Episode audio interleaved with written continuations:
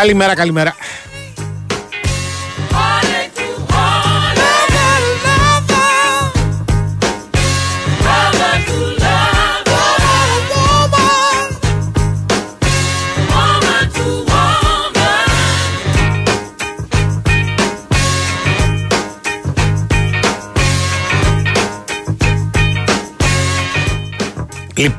Λοιπόν, ωραία, τα φτιάξαμε τα ακουστικά. Να τα πάρουμε με τη σειρά.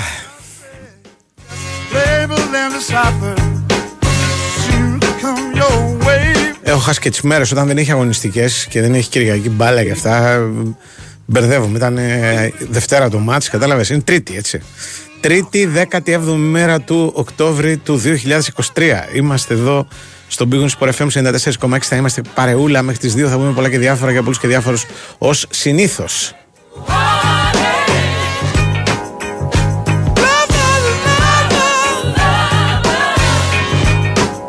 Όλα θα γίνουν όπως πρέπει, γιατί στην κονσόλα του ήχου είναι ο Νέαρχος Κυριαζόπουλος και στην επιλογή της μουσικής, γιατί στην παραγωγή είναι η Βαλντίνα Νικολακοπούλου και η Σοφία Θεοδωράκη, στο μικρόφωνο του Σκαρπετόπουλος, ο κύριος Πανούτσος στα πέριξη της παραλιακής. Ελπίζω να είναι κοντά μας σε λίγο.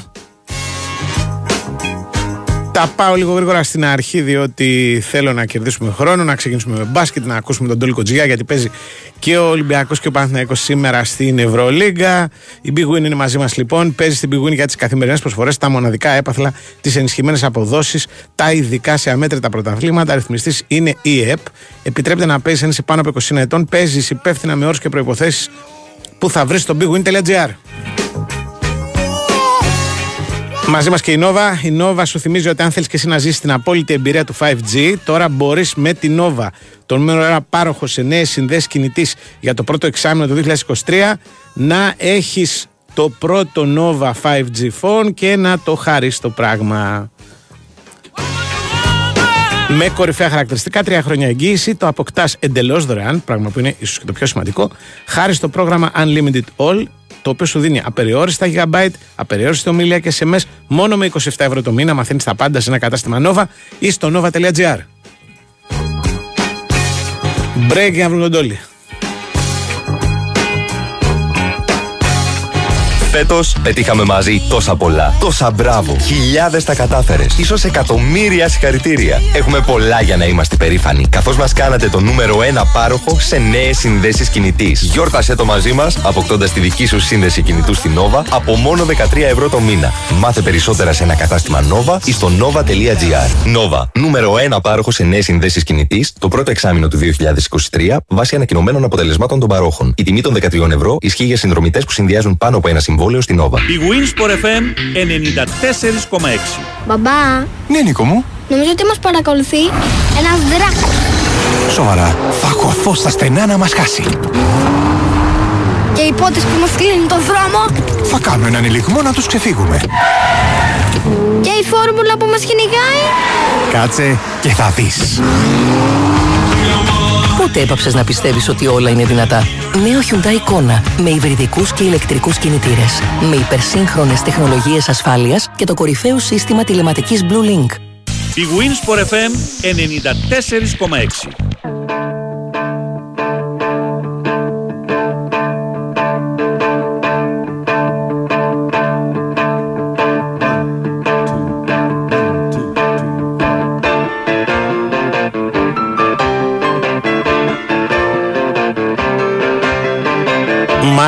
Μάλιστα, πηγαίνοντας στον Τόλι, εγώ να πω το πρόγραμμα της βραδιάς στην Ευρωλίγκα που έχει παιχνίδια για όλα τα γούστα, πρέπει να πω σήμερα.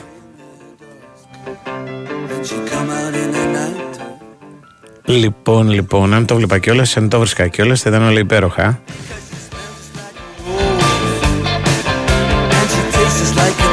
Παρτιζάν Μπαρτσελόνα σε 7.30. Στις 8 και 4 Φενέρ Παναθηναϊκός, στις 8.30 Εφές Βιλερμπάν, στις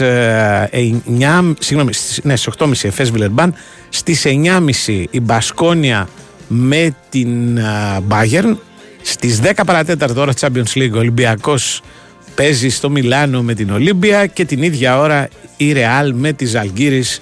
Δεν χάνετε τίποτα, Τόλι μου, καλημέρα. Καλημέρα Αντώνη, μην την κάνεις. Μια χαρά. Δεν τα πάμε μετά την Παρασκευή. Ναι, ναι. Στο 66-59 του Ολυμπιακού με την Μπαρτσελόνα τι είπες? Τίποτα. Τίποτα.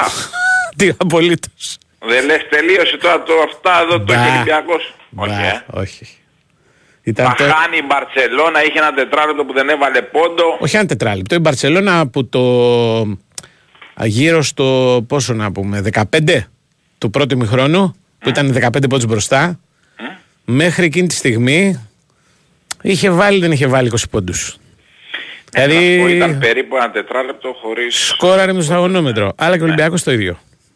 Ναι. Παρότι το comeback ήταν μεγάλο γιατί είχε περάσει, ας πούμε, σκέψου αυτό το διάστημα, είχε περάσει 22 πόντους, έτσι, την Μπαρτσελόνα. Δηλαδή το 15 μείον συν 7, τόσο δεν μας κάνει. Λοιπόν, ναι.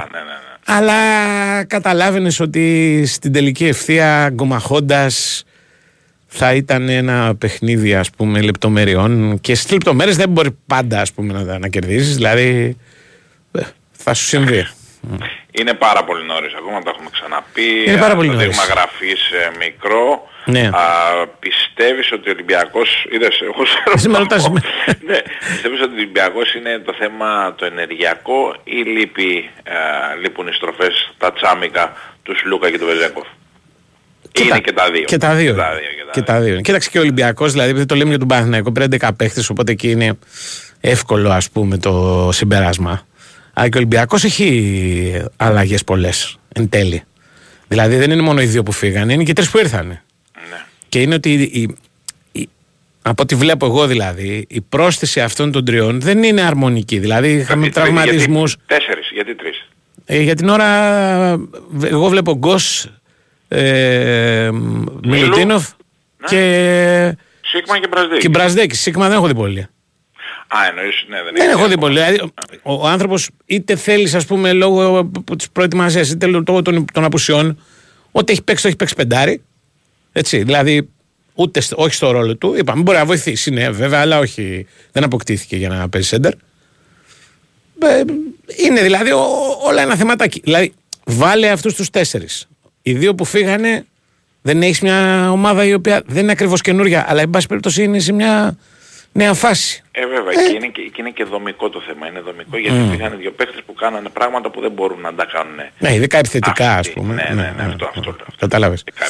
Και πρέπει να είναι και ζήτημα για μένα όχι μόνο παραγωγής, αλλά και κομμάτι, ας πούμε, πώς να το πω τώρα, επιλογών στρατηγικής. Δηλαδή, ήξερες πέρσι ότι ένα παιχνίδι με την Μπαρτσελόνα που θα πήγαινε στην τελική ευθεία θα αναλάμβαναν τη διαχείρισή του καθένας με τον τρόπο του αυτοί οι δύο. Ναι. Ο Σλούκας θα κράταγε λίγο περισσότερο την μπάλα, θύμωνε ενδεχομένως ο Μπαρτζόκας, δεν ξέρω κι εγώ γιατί, αλλά εν πάση περιπτώσει έτσι γινότανε. Ο Βεζένκοφ θα έβγαινε να πάρει δύο σούτ, ας πούμε, τα οποία ήταν κρίσιμα και απαραίτητα. Δεν υπάρχουν αυτοί οι δύο, πρέπει κάποιος να το κάνει. Σε κάποιες περιπτώσεις μπορεί να γίνει σωστά, σε κάποιες άλλες δεν θα γίνει σωστά, αλλά μέχρι να μπει σε μια καινούργια διαδικασία έχει ας πούμε θέματα. Έχει δρόμο και πρέπει να παίξουν και όλοι για να δούμε. Σωστό. Πρέπει να δεις και τι είναι. Ή σχεδόν όλοι. Να μην το πούμε το όλοι, γιατί πάντα οι ομάδες έχουν προβλήματα. Ο Ολυμπιακός τα δύο τελευταία χρόνια δεν είχε ιδιαίτερα προβλήματα. Όχι. Ήταν από τις ομάδες που δεν είχαν ιδιαίτερα προβλήματα και του... Πάντως, το όλο μου και αυτό ξέρεις είναι όλες οι ομάδες έχουν προβλήματα. Αυτό λέω. Δηλαδή από τη Ρεάλ έλειπε ο Ταβάρες στο πρώτο παιχνίδι, έτσι. Έβλεπα χθες τον κατάλογο των απόντων. Είναι πολύ. Ναι, δηλαδή δεν είναι κάτι ας πούμε Παναθηναϊκός. Βέβαια, δεν είναι. Ο Παπαπέτρου σήμερα. Δεν είναι δηλαδή κάτι ας πούμε το οποίο συμβαίνει ας πούμε μόνο στον Ολυμπιακό. Δηλαδή η Μπαρτσελόνα πιθανότατα είναι μια εξαίρεση που δεν έχει τραυματίες. Αλλά όλοι οι υπόλοιποι κάποιος ας πούμε είτε έχει μόλις επιστρέψει γιατί είναι και αυτό ένα θέμα.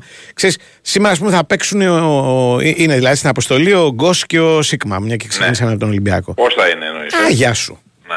Εγώ βλέποντας ας πούμε τον Μπρασδέκης, ο οποίος έχει καλά στοιχεία, βλέπω ένα παίχτη που ακόμα αγκομαχεί. Δεν μπορεί να πεις ότι είναι έτοιμος, ας πούμε.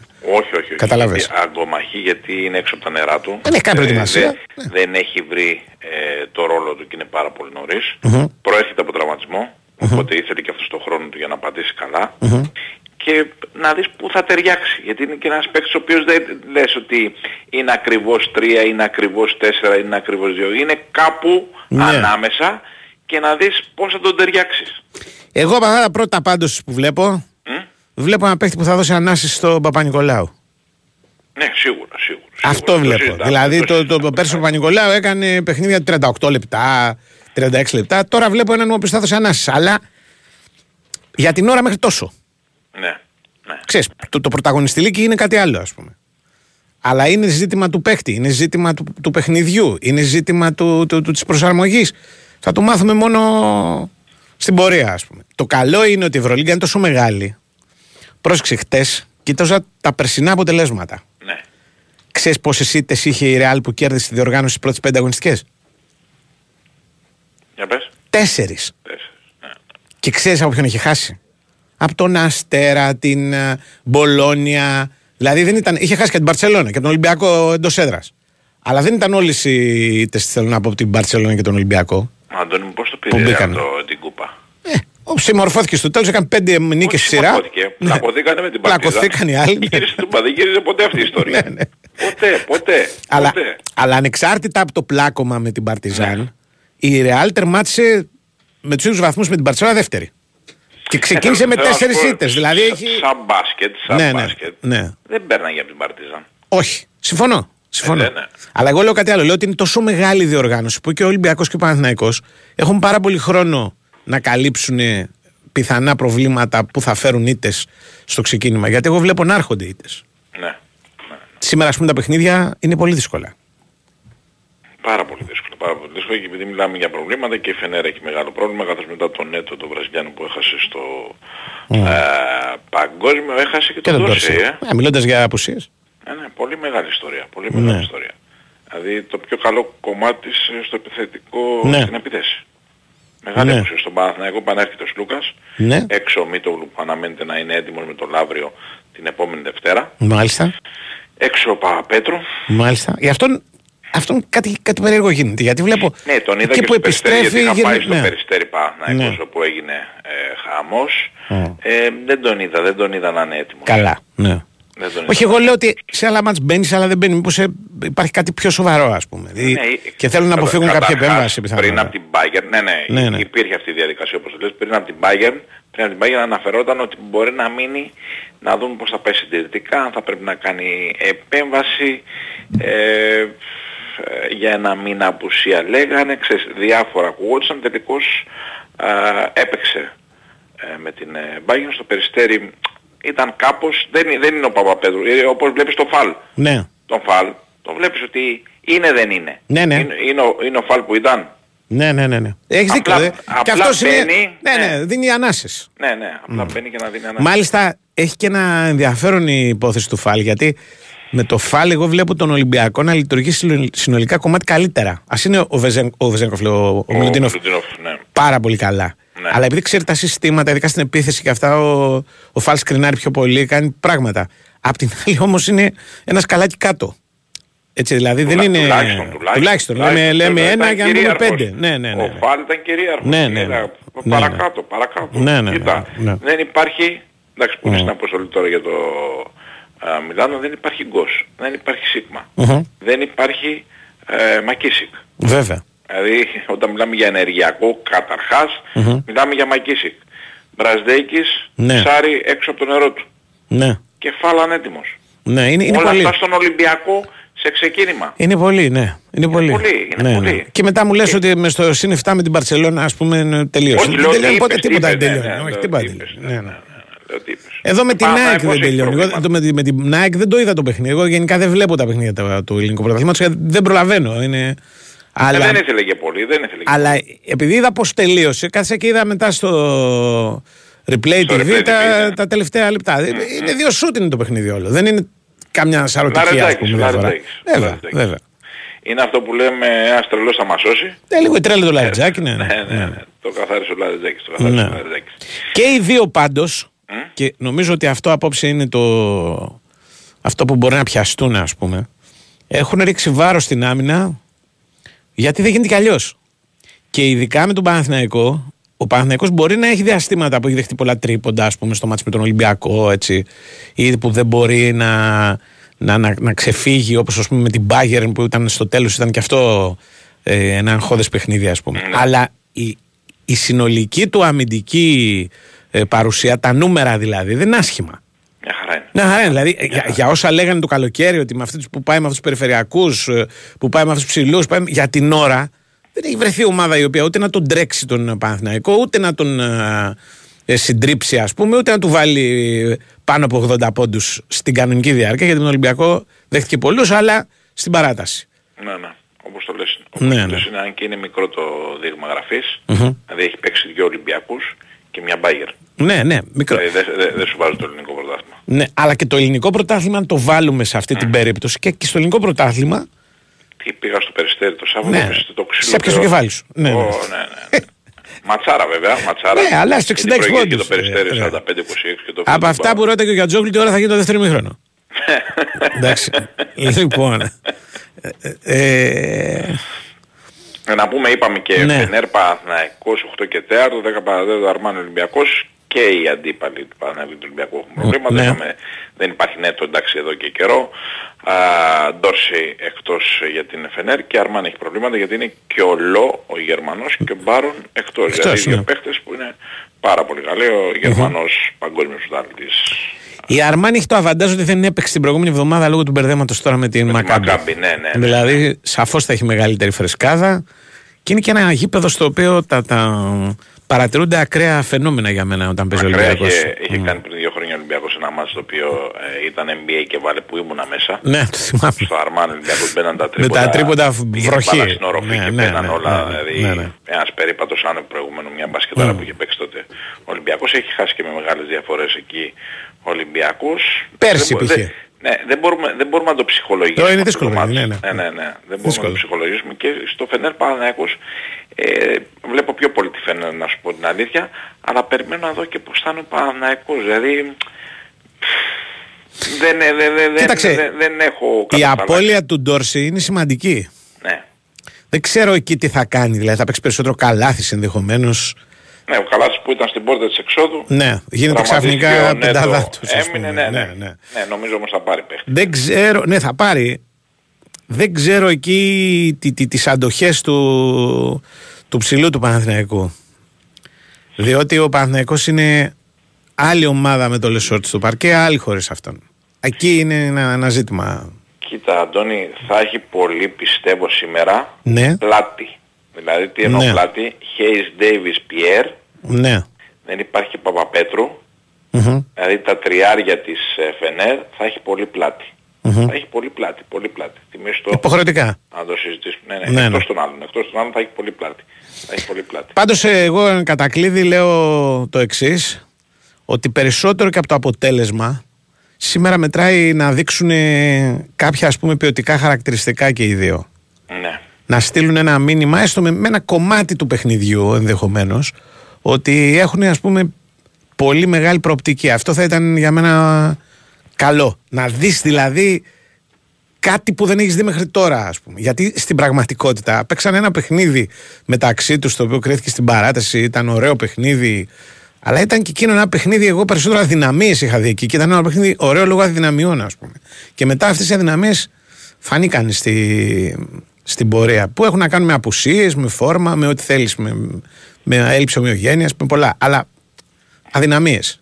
Αν μου πρέπει να δεις ένα πακέτο 8-10 παιχνίδια. Ακριβώς. Ναι. Συμφωνώ. Απλώς, ξέρεις, επειδή η Ρώμη δεν χτίζεται σε μια μέρα, σιγά-σιγά πρέπει κάτι να βλέπεις, ας πούμε. Ναι, έτσι. Αν και είναι νωρίς, π.χ. δεν υπήρχε Σλούκας στον Παναθηναϊκό. Ναι. Θες να δεις ένα καλύτερο βελτιωτό, αλλά πρέπει να του δοθεί και αυτόν τον άνθρωπο πίστοση χρόνου. Μάλιστα. Πάμε ένα γρήγορο προγνωστικά. Παρτιζάν Μπαρτσελόνα. Θα πάρω την Μπαρτσελόνα. Εγώ την Παρτιζάν. Φενέρ Παναθηναϊκός. Φενέρ. Ανατολού Εφές Βιλερμπάν, εντάξει. Άσως. Αν δεν χάσουν και εκεί δεν ξέρω τι πάει. Μπασκόνια Μπάγερν. Μπασκόνια. Μιλάνο Ολυμπιακός. Ολυμπιακός εσύ. Εγώ βλέπω το Μιλάνο εδώ, Παπαντάζ. Λες, με τριάρτο Μύροτιτς, με τριάρτο Μύροτιτς. Ρεάλ Ζαλγκίρις, πολλά με λίγα λογικά. Ερθρός Αστέρας Μονακό. Όχι, αυτό είναι αύριο. Αύριο, τα λέμε αύριο. Το λέμε αύριο μετά παιχνίδια. Έλα. Είναι.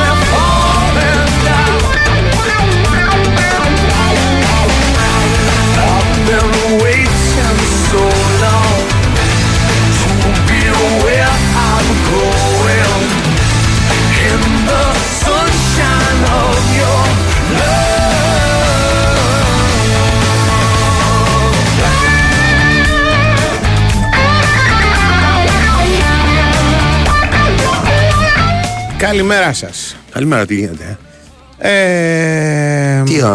Τι κάνουμε, πώς είμαστε. Αλλά τώρα με το μάτς. Ναι. Ωραία. Εντάξει, καλύτεροι οι Γάλλοι κερδίσαν. Ακριβώς. Ευχαριστώ. Δηλαδή είναι από αυτά που στο τέλος της ημέρας το συμπέρασμα είναι απλό. Αν δεν κερδίζανε, θα ήταν λίγο στον ψυχολόγο τους όλοι σήμερα. Ναι. Δηλαδή τι έγινε, ρε παιδιά. Αν έχουν αποκλειστεί στο τρελάδικο όλοι, δηλαδή στον ψυχίατρο, άλλη ειδικότητα. Εντάξει. Τι να κάνουμε. Εντάξει, αυτή είναι η... Σε όλα τα επίπεδα. Σε ατομικό επίπεδο, σε ομαδικό επίπεδο. Ναι. Σε διαπλανητικό επίπεδο. Σε ό,τι θέλεις. Σε θρησκευτικό, ξέρω εγώ. Σε ό,τι θέλεις. Ναι. Γιατί κοιτάξτε, είναι λίγο μαγική εικόνα. Έχει να κάνει με το ότι ο Βλαχοδήμος έπιασε το πέναλτι. Ναι. Θα μου πεις Βλαχοδήμος, τερματοφυλακάρα, γιατί να το πιάσει. Ναι. Μαζί σου, αλλά δεν είναι και το πιο συνηθισμένο. Ο ήρωας του Παπαρένα, όπως λέγανε το Τάμπερι. Ο ήρωας του Παπαρένα. Ήταν ο ήρωας του Παπαρένα. Λύγησε από το δεύτερο πέναλτι. Καταλάβεις για ποιο λόγο μένει αυτό το πέταλο. Εξήγησε κάποιος τη σοφία του για να καταλάβει. Μου είπανε. Σοβαρά, όχι μου είπανε γάμο το. Μου είπανε, ωραία, λέγε τώρα. Τώρα πριν μας πάμε. Όχι, εννοώ ότι... καταρχήν να τελειώσουμε. Υπάρχει κάποια επίσημη εξήγηση. Επίσημα κατάλαβε, δεν μιλάει κανένας. Έτσι να δηλαδή, ωραία, λέει, πες τώρα το μου είπανε. Το εκτιμώ το μου είπαν. Το ερώτησα. Το εκτιμώ το μου είπανε, σου λέω. Απλά ερώτησα το αυτό. Η ΑΕΚ δεν ήθελε να δώσει εισιτήρια για να μην μπουν, λέει, οι οπαδοί άλλων ομάδων και κάνουν καταστροφές. Στο πέταλο, ας πούμε, των οργανωμένων της Original κτλ. Ωραία, και ότι υπάρχει μια. Επάνω δεν μπορούσαν να κάνουν καταστροφές εκεί πέρα που ήταν. Τι να σου πω, ότι υπάρχει μια συμφωνία, ας πούμε. Παιδιά, ναι, αυτό διάβασα δεν... κι εγώ. Αυτό το διάβασα, αλλά. Δεν το διάβασα, εγώ ρώτησα και. Ναι, εγώ το διάβασα. Οπότε πάνω να πει ότι το δίνουν αυτό. Ξέρεις, ότι. Δεν ξέρω εγώ, δεν μπορεί να το ερμηνεύει τώρα. Κοίτα τι κάνουν με αυτή την ιστορία. Σε βάζουν σε μια ερμηνεία, ναι, στην οποία ο άλλος σου ανταπαντάει. Ναι. Λες εσύ, ας πούμε, ότι εντάξει, θεωρούν ιερό, ας πούμε, τα σημεία που κάθεται 21, άρα να μην τα μαγαρίσει ξένος οπαδός. Okay. Ναι. Σου απαντάει ο άλλος, όχι, δεν είναι αυτό. Στην πραγματικότητα, αν είχαμε ρε γάμοτα, αν δεν είχαμε τόσο, πώς να σου πω, υποταγμένη δημοσιογραφία. Ναι. Θα λέγανε στην ΕΠΟ ξέρα πράγματα. Για ποιο λόγο, κύριε, δεν δίνουμε εισιτήρια εκεί πέρα. Μα είναι και θα πάτω σε επίσημα η ΕΠΟ. Άρα είναι πιο αστείο. Ναι. Χτες δηλαδή βγήκε ανακοίνωση ότι υπάρχει sold out στο γήπεδο. Ναι. Sold out με ένα πέταλο άδειο. Ναι. Τι συγγνώμη, τι sold out είναι αυτό, ρε εσείς. Δηλαδή, αν είναι sold out επειδή πουλήθηκαν τα εισιτήρια, βγάλετε 5 στο επόμενο μάτσα sold out. Ακριβώς. Σου λέει ο άλλος, κοίτα κάτι, ας πούμε, επειδή έχουμε συμφωνήσει με την ΑΕΚ να μην χρησιμοποιούμε το ένα πέταλο. Ναι. Για τον ΑΒ λόγο που σου εξηγεί. Ναι. Το γήπεδο το θεωρούμε sold out, ας πούμε, επειδή εκεί πέρα δεν μπορούμε να βάλουμε κόσμο. Εσύ καταλαβαίνεις όμως πόσο δύσκολη είναι η εξήγηση γενικότερα. Δεν ξέρω, αυτό είναι θέμα δικό τους. Ναι, έχεις δίκιο. Αλλά εδώ μιλάμε τώρα για μια χώρα στην οποία έχουν καταργηθεί και καλά οι σύνδεσμοι των οργανωμένων. Ναι. Έχει υπάρξει ένα πλαίσιο καινούριο. Πρέπει οι ομάδες να φτιάξουν λέσχες. Πρέπει να σταματήσουμε και οι άλλοι βάζουν ωρό, μην μπαίνετε μέσα. Δηλαδή. Ναι. Και γίνεται δεκτός από την πρόσεξη. Από την Ομοσπονδία. Ναι. Όχι από την ομάδα. Η οποία έχει υποχρεώσει. Ναι. Ναι. Η Ομοσπονδία λέει εντάξει, λέει, δεν πειράζει. Ναι, ναι. Δηλαδή... Γιατί θυμάμαι μάλιστα με τον Πρωθυπουργό η συνάντηση να γίνεται που θα έλεγαν ότι οι λέσχες θα έπρεπε να βρίσκονται στα γραφεία κτλ. Το επόμενο είναι να κάνουν με το Μητσοτάκη συμφωνία η Original, ας πούμε. Και κάποιο πράγμα. Δεν ξέρω για τη μετακίνηση των οπαδών. Δεν ξέρω, βάλε ό,τι θέλεις, ας πούμε. Γι' αυτό εμένα η γνώμη μου την είχα γράψει, ας πούμε. Ο τρόπος. Είναι ότι μην μπλέκεσαι σε επίπεδο πρωθυπουργικό με αυτά. Όχι, εσύ δεν έχω γιατί κανένα ελεύθερο με τον πρωθυπουργό. Ναι, ναι. Αλλά μην μπλέκεσαι σε. Μόνο κακό σου κάνει. Μόνο κακός σου κάνει. Δεν μπορούν να κρατήσουν κανένα νόμο εκεί πέρα. Μόνο κακός σου κάνει. Αυτή είναι αλήθεια. Τέλος πάντων, οι Ολλανδοί είχαν και τις απουσίες τους. Εγώ γι' αυτό τσίμπησα, να σου πω την αλήθεια. Λέω δεν μπορεί, ρε παιδί μου. Κάπως, ας πούμε, κάτι θα μας. Δηλαδή. Βάλανε το center for τους με ένεση και έπαιξε. Mm-hmm. Ήταν και αυτός αμφίβολος. Είχαν κόσμο που έξω, ας πούμε. Ναι. Αλλά δεν. Εντάξει, έχουν δεν παίξανε... άλλη ποιότητα ποδοσφαίρου. Ναι. Και επίσης δεν παίξανε για το χ. Για να έχουμε εμείς. Από το όταν αποκλείσαμε την Σοβιετική Ένωση και πήγαμε το 80 στα τελικά του κυπέλλου Εθνών Ευρώπης με τον γκολ του Νικολούδη. Μεγάλη. Εμείς βολευόμασταν σε αυτά τα μάτς. Σε λεωφόρο. Ναι, λέω ότι η Ντούμπα είναι η πορεία στο Wembley, δεν έχει την Ντούμπα. Όχι, δεν είναι. Ο Αρχοντίδης είναι μετά. Δεν έκανε την Ντούμπα. Με Παναγούλια. Με Παναγούλια το 1989. Το 1989. Λοιπόν, αυτό το πράγμα, λοιπόν, από τότε, ας πούμε, που θυμάμαι, Εμείς βολευόμαστε σε αυτά τα μάτς τα οποία είναι καθοριστικά, ναι, να παίξουμε με μια ομάδα που για κάποιο λόγο βολεύεται και με το χ. Ναι. Και αυτή. Ναι. Δηλαδή να γίνει ένα παιχνίδι, ξέρεις, ναι, λίγο αυτή, λίγο εμείς. Ναι, ναι. Μετρημένο, γκόλο, ναι, μαχλάς και φύγαμε για την Αμερική, ας πούμε. Ναι, ναι. Λοιπόν, όταν έρθει ο καλός και παίξει, δεν είναι ποτέ, ναι, απλό. Και αυτοί αποφάσισαν χτες να πάρουν το αποτέλεσμα, ναι, διαμέσου του παιχνιδιού και όχι του σπεκουλαρίσματος. Στο τέλος, ξέρεις, όταν αποφασίζουμε εμείς να περάσουμε στην επίθεση, είναι σαφές ότι είναι εκ των ενότων, παιδιά, επειδή χανόμαστε τώρα, για να δούμε στον πάγκο ποιοι είναι επιθετικοί να μπουν να παίζουν. Ναι. Κοίτα, αυτό έγινε με στρατηγική. Δηλαδή αυτή ήταν η τέτοια του. Το ξέρω. Είχε πει, αν κρατήσουμε το 0, αυτό δεν είναι στρατηγική. Στο τέλος θα φορτώσουμε ό,τι έχουμε και πάμε, πάρουμε το μάτι με μια στημένη φάση. Πώς να το πούμε, τι λέγεται, Γιούργια λέγεται αυτό, ρε. Όχι, Γιούργια λέγεται το τρόπος που έγινε. Έτσι είναι, όταν είδες ότι εμείς παίζουμε μια στρατηγική, ναι, εμείς παίζουμε μια στρατηγική, αλλά στο τέλος αν δεν μας κάθεται το μπάτσο όλη η παιδιά μέσα. Όχι, δεν λέμε δύο πράγματα διαφορετικά. Ναι, παρακαλώ. Εσύ λες πώς παίξανε. Αυτό. Εγώ σου λέω τι ήθελε να κάνει. Δεν όχι, ξέρω τι ήθελε να κάνει στη σκέψη του, ρε. Ξέρω, ήθελε να κρατήσει μέχρι το 70 και να φορτσάρει με ό,τι είχε. Μα, στα τελευταία 20. Το ίδιο λες. Όχι, ρε παιδί. Συνέχεια. Γιώργια, είναι σύστημα. Είναι σύστημα. Ρε εσύ, άνοιξε ένα σύστημα. Εντάξει, λέμε πάλι τα ίδια. Τα ίδια θα λέμε. Ο προπονητής δεν παίζει, παίζουν οι παίκτες. Okay. Οι παίκτες λοιπόν σηκώνανε την μπάλα, δεν τους είπε κανένας σηκώστε την μπάλα. Ρε εσύ, είναι διαφορετικό πράγμα το να πεις ότι έχουμε μια τακτική στην οποία παίζουμε με δύο αμυντικά χαφ και αυτά, ναι, τα δύο αμυντικά χαφ ο ένας θα προδίδει και θα δίνει δύο. Συνεχίζει. Κάποιος μιλάει. Και είναι διαφορετικό πράγμα ότι θα παίζουμε με δύο αμυντικά χαφ, το ένα αμυντικό χαφ και σε κάποια στιγμή από το 80 δεν έχουμε κάνει τίποτα, ας πούμε, και μας χρειάζεται η νίκη και είμαστε στην ισοπαλία. Θα βάλουμε όποιον έχουμε μέσα. Αυτό έγινε. Δεν λέγεται στρατηγική αυτό. Πες το αλλιώς, πάντως αυτό έγινε. Μην μετράει. Δεν ξέρω, πες το αλλιώς εσύ. Αυτό είναι, αυτό έγινε. Μπράβο. Όχι, αυτό ήθελε να το κάνει. Ναι, αυτό ήθελε να το κάνει. Αν του καθότανε το μάτς και το έκανε. Δεν του κάθισε, τι να κάνει. Δεν το κάθισε γιατί θέλει. Κοιτά. Αυτό το παιχνίδι πρώτα απ' όλα το περιμένω, συμπιέζομαι, εν πάση περιπτώσει. Αλλά συμπιέζομαι γιατί γουστάρω κιόλας μεταξύ μας. Δηλαδή θέλω και να το κάνω. Δηλαδή, ας πούμε, δεν μπορώ να κάνω και κάτι άλλο. Είχαμε την μπάλα. Θέλω να σου πω, ρε παιδί μου, ότι είχαμε την μπάλα, ας πούμε, δεν ανέβαινε η άμυνα να πάει στη μεσαία γραμμή. Αυτή τη στιγμή κάνει μια κίνηση που ανεβάζει την άμυνα με ένα στυλό. Να πάει να κάνει ένα ελεύθερο, ξέρω εγώ, Βλαχοδήμος. Δεν το έκανε αυτό ποτέ. Δηλαδή, παίρναμε την μπάλα και ειδικά μέχρι το 60. Σκεφτόμασταν, ναι, ότι αν τη χάσουμε την μπάλα, μην είμαστε πίσω λιγότεροι. Ναι, δεν χρειάζεται να γυρίσουμε, είμαστε ήδη εδώ. Έκανε δυο λάθος πάσες ο Μαυροπάνος, ναι, στο ξεκίνημα του δευτέρου ημιχρόνου, το έλα να δεις. Λοιπόν, ναι, περιμέναμε, ας πούμε. Λοιπόν, ναι, αλλά εντάξει. Δεν ήταν κακή εμφάνιση. Όχι, μαχητικότατη ήταν. Ναι, ναι. Εγώ σε όλους πολύ καλό βαθμό. Και τα λάθη. Γίνανε κάποια λάθη. Άμα πιέζεσαι τόσο πολύ, θα κάνεις και πέναλτι. Θα κάνεις. Ναι, έκανε και ο Ρέτσος πέναλτι. Για μένα έχει κάνει και ο Ρέτσος πέναλτι. Προφανώς. Που δεν το έδωσε. Προφανώς. Αλλά δεν έχει κανένα. Αφού θα το λήξει το μάτι. Ας το διάλογα το μάτι. Αφού δεν το δίνω πέναλτι και τελειώνει. Εφόσον δεν είναι μάρς το πέναλτι, ξέρεις να μπλοκάρει κάποιος την μπάλα. Δεν είναι τίποτα. Λοιπόν, ήθελα να πω ότι όταν πιέζεσαι και όταν την μπάλα παίζει τόσο. Και τόσο πολύ στην περιοχή, στα πέριξ, τα λάθη αυτό που θα φανούν είναι κυρίως των αμυντικών. Συνήθως. Ναι, λοιπόν, ωραία. Όπως ας πούμε, αν παίζεις τον άλλον μονότερμα, λέει έχασε 5 γκολ. Ακριβώς. Προφανώς δεν ήταν τα λάθη των αμυντικών. Ακριβώς. Όποιος παίζει περισσότερο, κάνει και λάθη. Λοιπόν, αλλά δεν τους αφήσαμε όμως να κάνουν κι άλλο. Όχι, ρε, μαχητική αυτό. Δηλαδή, άμα σκεφτείς ότι το προηγούμενο μάτσο είχε γίνει πριν από ένα μήνα. Δεν είχε γίνει πριν από ένα χρόνο. Δηλαδή, μέσα σε ένα μήνα. Ναι. Υπήρξε μια βελτίωση. Το μόνο κακό ότι για να το κάνεις αυτό το μάτς, γι' αυτό το έλεγα χθες στον Τζακίρι, ναι, θέλεις στη μεσαία γραμμή. Τι, ότι ο Γαλανόπουλος θα παίζει. Δεν ξέρω για το αν ο Γαλανόπουλος θα κάνει. Αλλά έχει χαρακτηριστικά τα οποία στα μάτια μου μπορεί να με κάνει τίποτα. Ναι. Παίξει, να βάζει 3 αυτόν γκολ. Ποτέ δεν ξέρεις. Μπορεί να βάζει 3 γκολ και να κάνει. Μπορεί και να βάζει και 3 γκολ. Και να έχει δίκιο κάποιο. Είναι όμως για το παιχνίδι αυτό που κάποιος μέσος πρέπει να πάρει την μπάλα και να την πάει μπροστά μερικές φορές.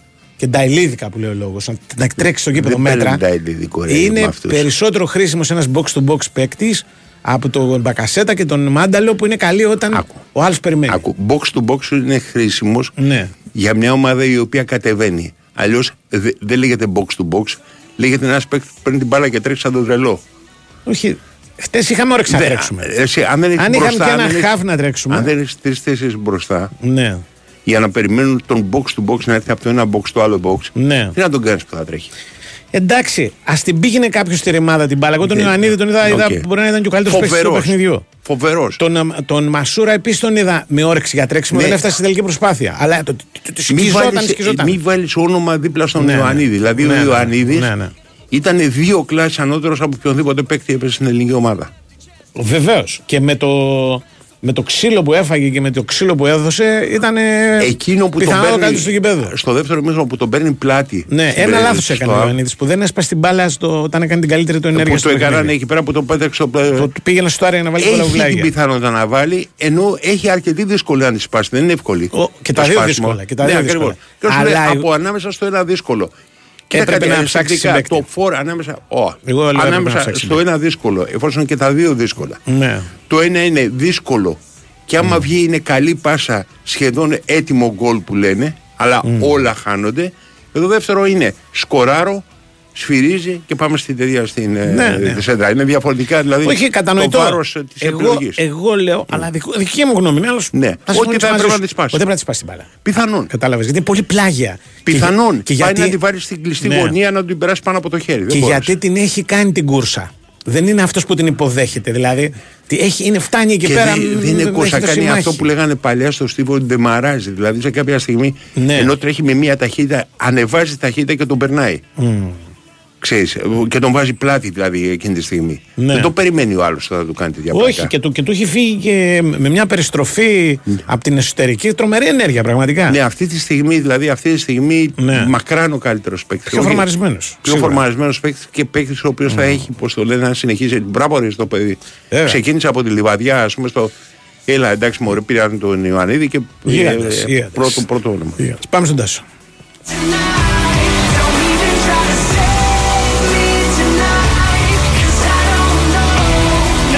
Φέτος πετύχαμε μαζί τόσα πολλά. Τόσα μπράβο. Χιλιάδες τα κατάφερες. Ίσως εκατομμύρια συγχαρητήρια. Έχουμε πολλά για να είμαστε περήφανοι. Καθώς μας κάνατε το νούμερο 1 πάροχο σε νέες συνδέσεις κινητής. Γιόρτασέ το μαζί μας, αποκτώντας τη δική σου σύνδεση κινητού στην Nova από μόνο 13 ευρώ το μήνα. Μάθε περισσότερα σε ένα κατάστημα Nova ή στο nova.gr. Nova, νούμερο 1 πάροχο σε νέες συνδέσεις κινητής το πρώτο εξάμηνο του 2023 βάσει ανακοινωμένων αποτελεσμάτων των παρόχων. Η τιμή των 13 ευρώ ισχύει για συνδρομητές που συνδυάζουν πάνω από ένα συμβόλαιο. Big win FM 94,6. Μέχρι τώρα τις αράχνες τις έβλεπες στον ιστό τους. Τώρα κινδυνεύει να πέσει μέσα του. 14 celebrities στη ζούγκλα της περιπέτειας. Στις πιο extreme δοκιμασίες ever. Γιώργος Λιανός και Καλομήρα τους περιμένουν. I'm a celebrity. Get me out of here. Τετάρτη και Πέμπτη στις 10 και 20 το βράδυ. Στον Sky.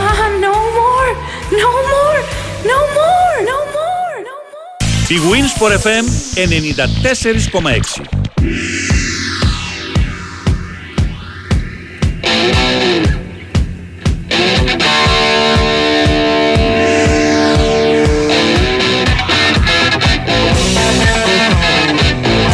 Πάμε στον Τάσο.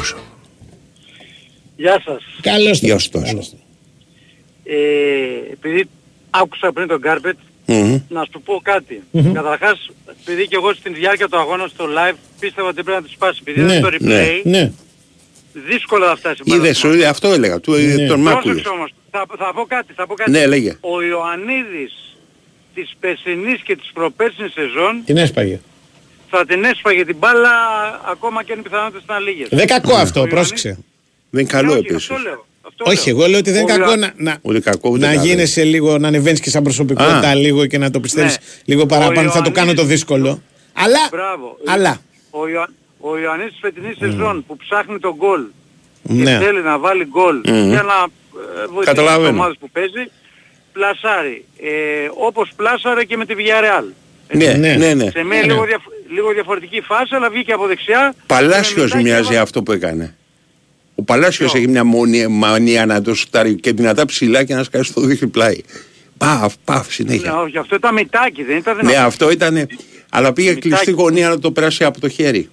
Είχε απλώσει αυτό στο χέρι, μπορούσε, δηλαδή, του είχε ανοίξει. Ναι, έχει δίκιο, γίνει μετάκι, δεν είναι τούβλο. Δεν έχει κάνει καλή ο τερματοφύλακας, έχει κάνει λάθος. Πάντως, ναι.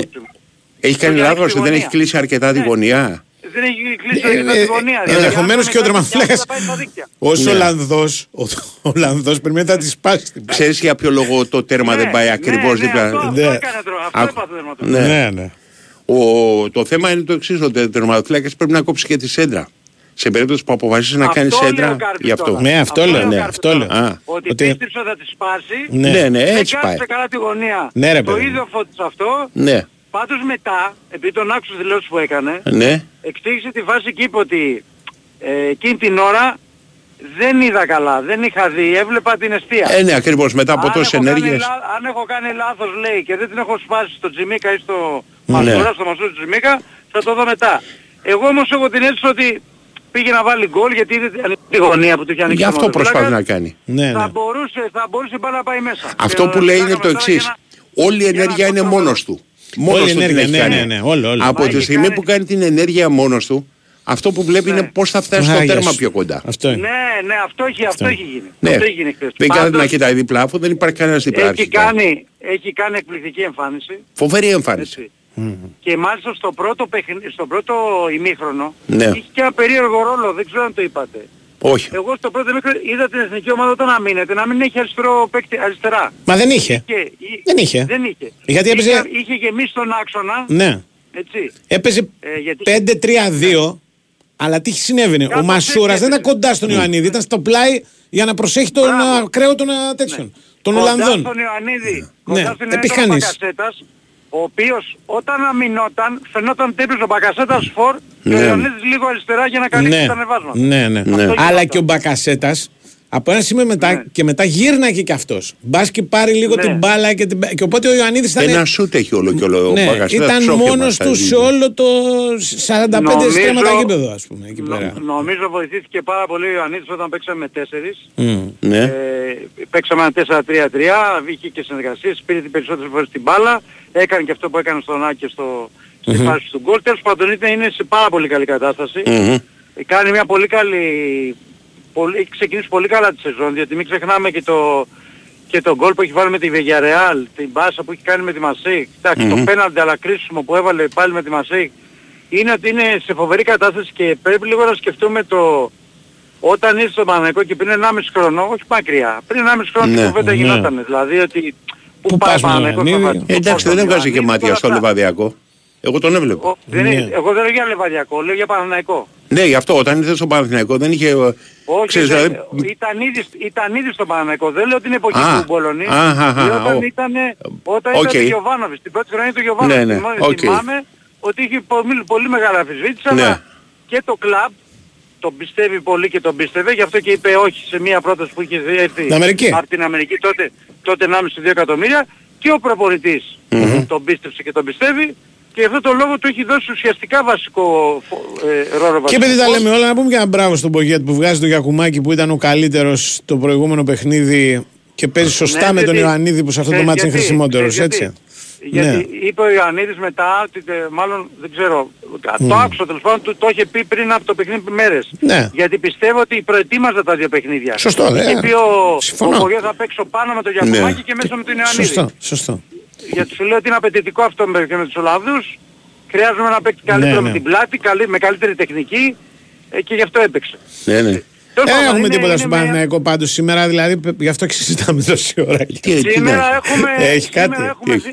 έχουμε πάλι διεθνείς, έχουμε Σπόρα Τσέριν Βέρμπιτς με τη Σλοβενία στη Βόρεια Ιρλανδία και πιστεύω θα παίξει και ο Τζούζης και ο Μλαντένοβιτς γιατί δεν έπαιξαν προχθές στο κρίσιμο μάτι της Σερβίας με το Μαυροβούνιο. Το λέω ότι νομίζω ότι είναι εκτός ο Γκατσίνοβιτς επειδή έχει τραυματισμό. Οπότε από τη μία έχουμε το πώς θα πάνε και από την άλλη έχει ο Γιωβάνος στην αγωνία του να γυρίσουν όλοι γης. Γιατί το παιχνίδι την Κυριακή είναι με το Ολυμπιακό, οι διεθνείς θα γυρίσουν αύριο, από πέμπτη θα τους έχει στη διαδικασία. Λογικό. Και ο Ιωαννίδης με το τρέξιμο που έκανε χθες και με αυτά που είδα θα διέχρονο συνέβη. Εντάξει, Δευτέρα ήταν, δεν λείπει ο Ιωαννίδης, θα παίξει σίγουρα. Πάντως έχει φοβερή αντοχή και έχει αντοχή το παιδί. Τρομερό και καλό ταπεραμέντο ρε γάμο. Δηλαδή...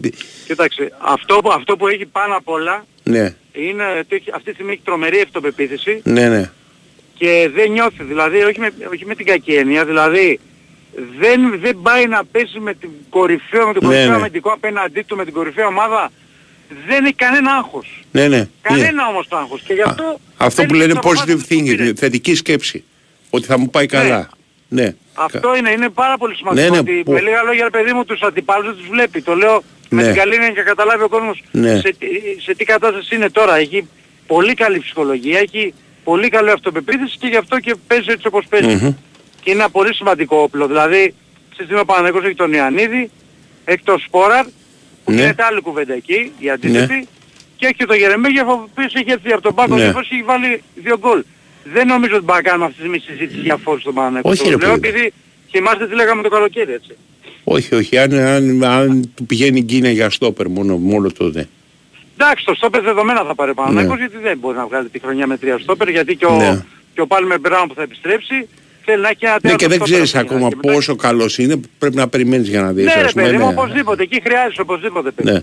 Αυτά σήμερα απόγευμα προπόνηση, επιστρέφουν από το ρεπό, αύριο περισσότερα. Έγινε. Ναι.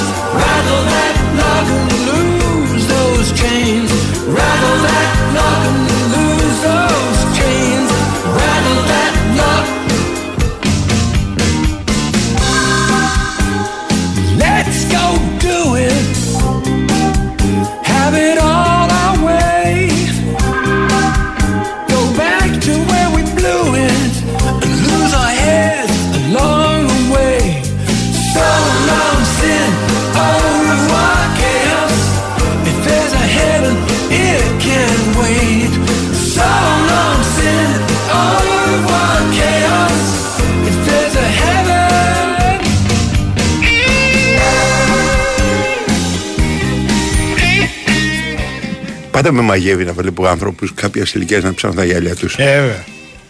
Και 9 φορές 10 εγώ τα έχω κρεμασμένα εδώ στην. Έτσι πάει, τα φοράνε. Αλλά επειδή φοράς το ακουστικό τώρα είναι δύσκολο να τα φοράς. Ναι. Λοιπόν. Έχει κλείσει ο βόρος του Όφιλης Μπανέκο, το στέλνει ένας φίλος κάθε μέρα. Έτσι θα μια φορά να το διαβάσω. Το διάβασε, έβγαλε στην υποχρέωση που απαγγέλνει. Αυτό για να μην το ξαναστείλει, γιατί δεν νομίζω ότι ισχύει κιόλας.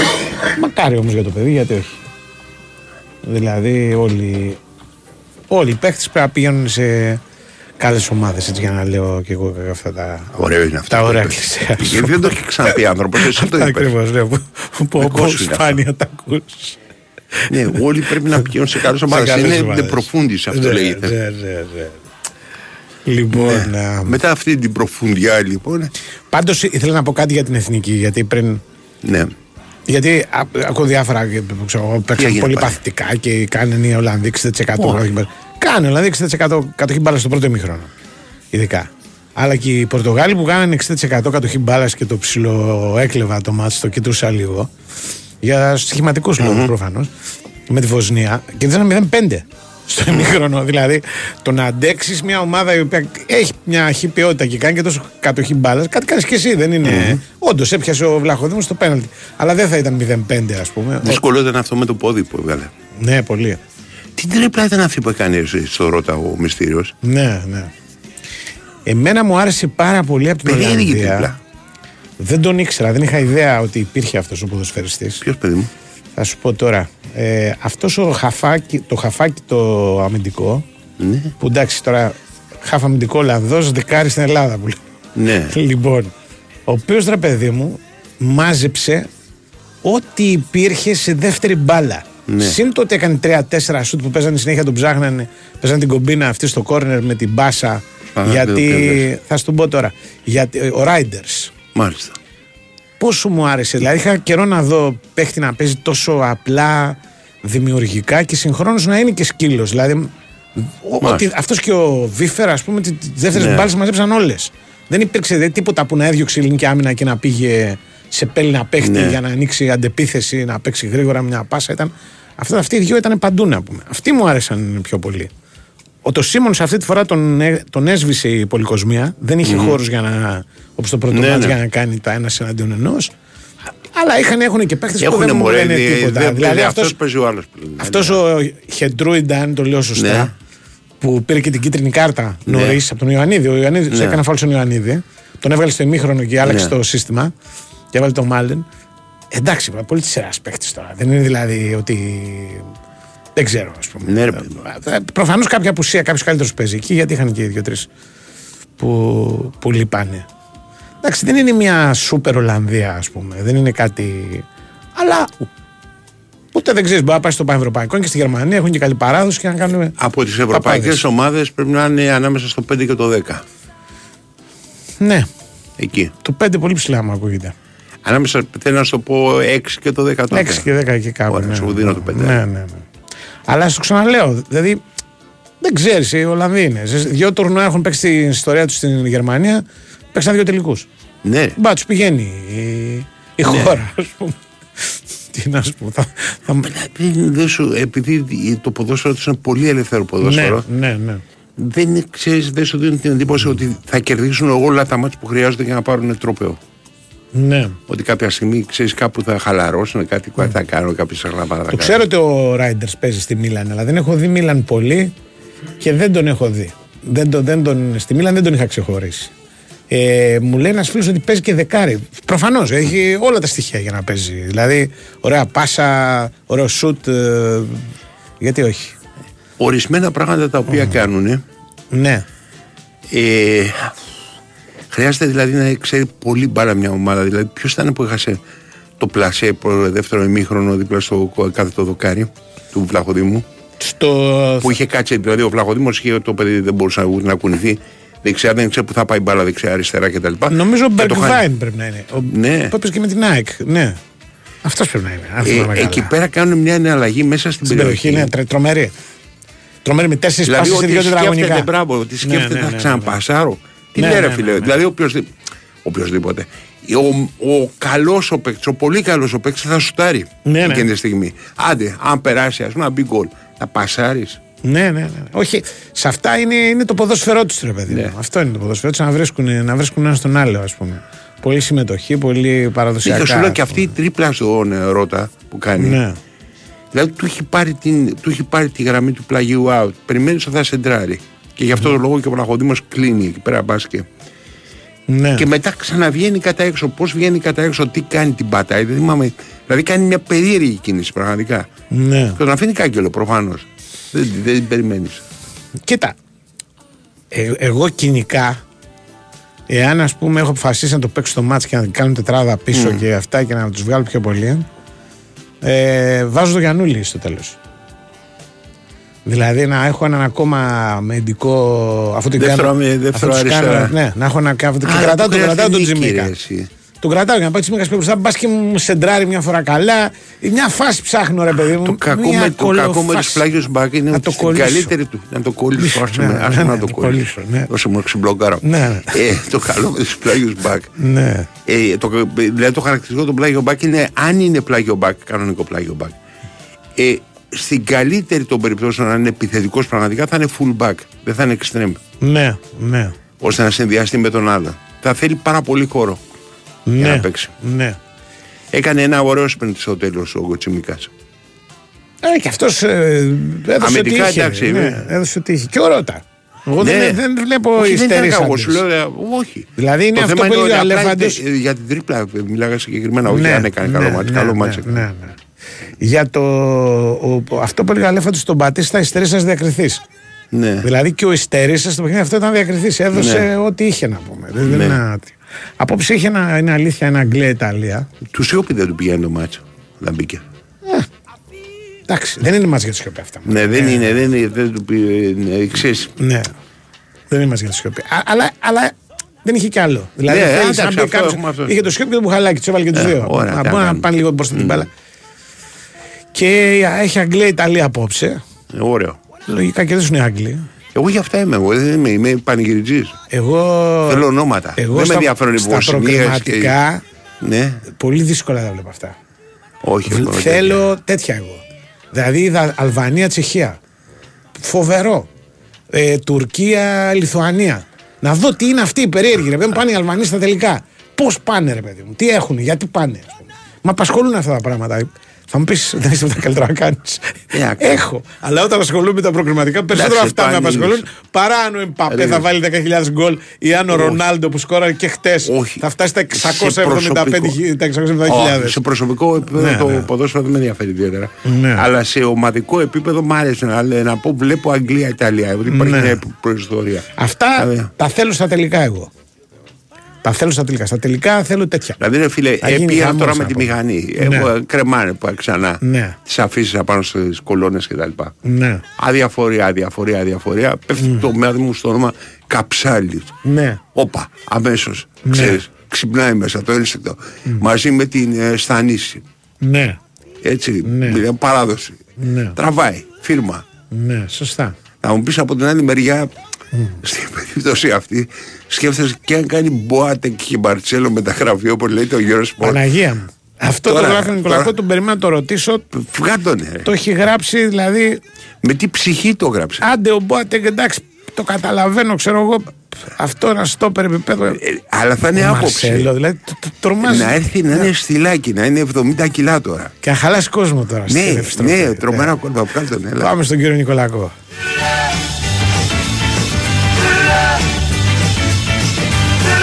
Φέτος πετύχαμε μαζί τόσα πολλά. Τόσα μπράβο. Χιλιάδες τα κατάφερες. Ίσως εκατομμύρια συγχαρητήρια. Έχουμε πολλά για να είμαστε περήφανοι. Καθώς μας κάνατε το νούμερο 1 πάροχο σε νέες συνδέσεις κινητής. Γιόρτασέ το μαζί μας, αποκτώντας τη δική σου σύνδεση κινητού στην Nova από μόνο 13 ευρώ το μήνα. Μάθε περισσότερα σε ένα κατάστημα Nova ή στο nova.gr. Nova, νούμερο 1 πάροχο σε νέες συνδέσεις κινητής, το πρώτο εξάμηνο του 2023, βάσει ανακοινωμένων αποτελεσμάτων των παρόχων. Η τιμή των 13 ευρώ ισχύει για συνδρομητές που συνδυάζουν πάνω από ένα συμβόλαιο. Big win FM 94,6.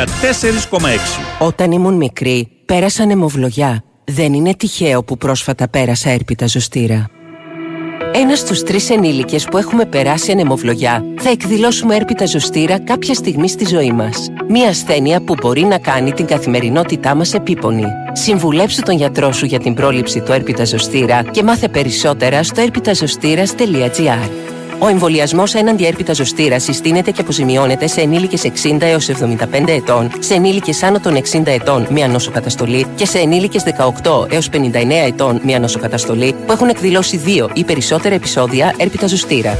Εκστρατεία ενημέρωσης της GSK για τον έρπιτα ζωστήρα υπό την αιγίδα της Ελληνικής Δερματολογικής και Αφροδυσιολογικής Εταιρείας.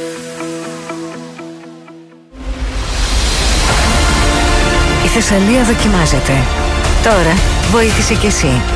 Μπες στο όλοιμαζιμπορούμε.gr, πάτησε στο «Με ένα κλικ μπορείς» και στείλε την προσφορά σου σε όσους δοκιμάζονται. Όλοι μαζί μπορούμε. bwinΣΠΟΡ FM 94,6.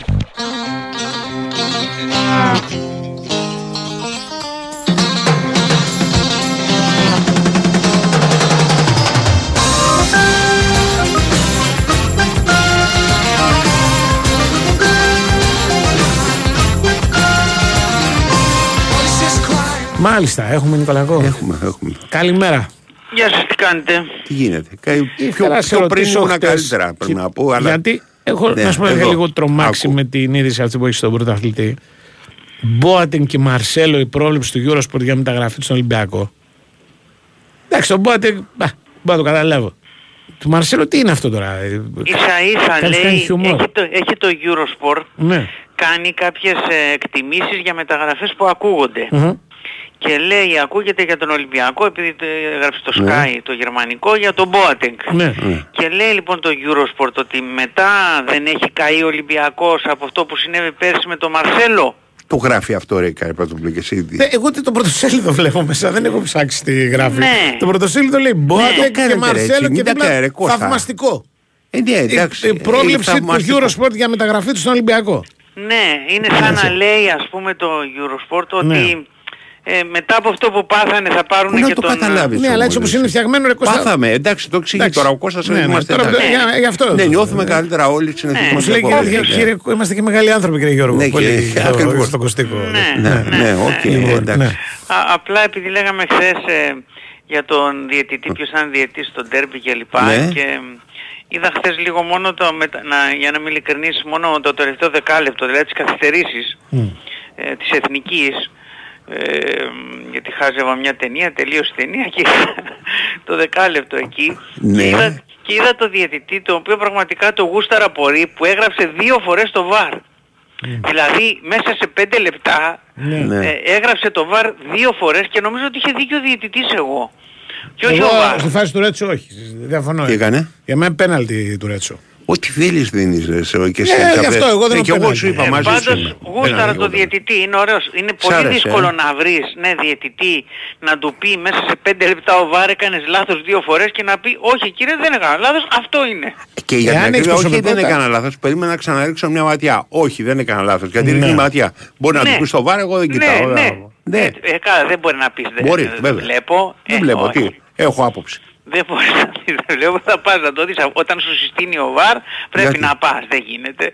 Αλλά ήταν ωραίος και γενικά νομίζω ότι είναι καλός διαιτητής αυτός, έτσι μου φαίνεται. Τον γούσταρες, Αντίπο. Από το Euro θα ακούμε. Επειδή γι' αυτό τον γούσταρες, Αντίπο. Επειδή τώρα με βγάλε από τα ρούχα μου. Επειδή στο τέλος δεν το δίνει το δεύτερο πέναλτι γιατί σου λέει έχω καβάτζος. Ναι μωρέ, πάμε φύγουμε τώρα. Άσε με τώρα. Στο Euro θα ακούμε τους διαλόγους από την τηλεόραση. Ναι. Και στο γήπεδο θα δείχνουν τα replay, Να έχουμε και μεταφραστή οπότε. Πρέπει να υπάρχει και μεταφραστή σε κάθε γήπεδο. Είναι 2 Ισπανοί, πρέπει να υπάρχει ένας Ισπανός. Για μια πολύ μικρή περίοδο το έκανε στην Ελλάδα. Είχε πολύ μικρή περίοδο, ένα καιρό. Πόσο καιρό? Ένα χρόνο και. Σοβαρά. Ο Κλάτεμπερκ τον πρώτο χρόνο τα δίνει όλα. Μετά πήγαν οι διαιτητές και του είπαν ότι δεν είναι ωραίο αυτό. Λέμε και καμιά κουβέντα παραπάνω και τέτοιο και δεν τα καταλαβαίνεις γιατί είσαι Άγγλος. Και το κόψε.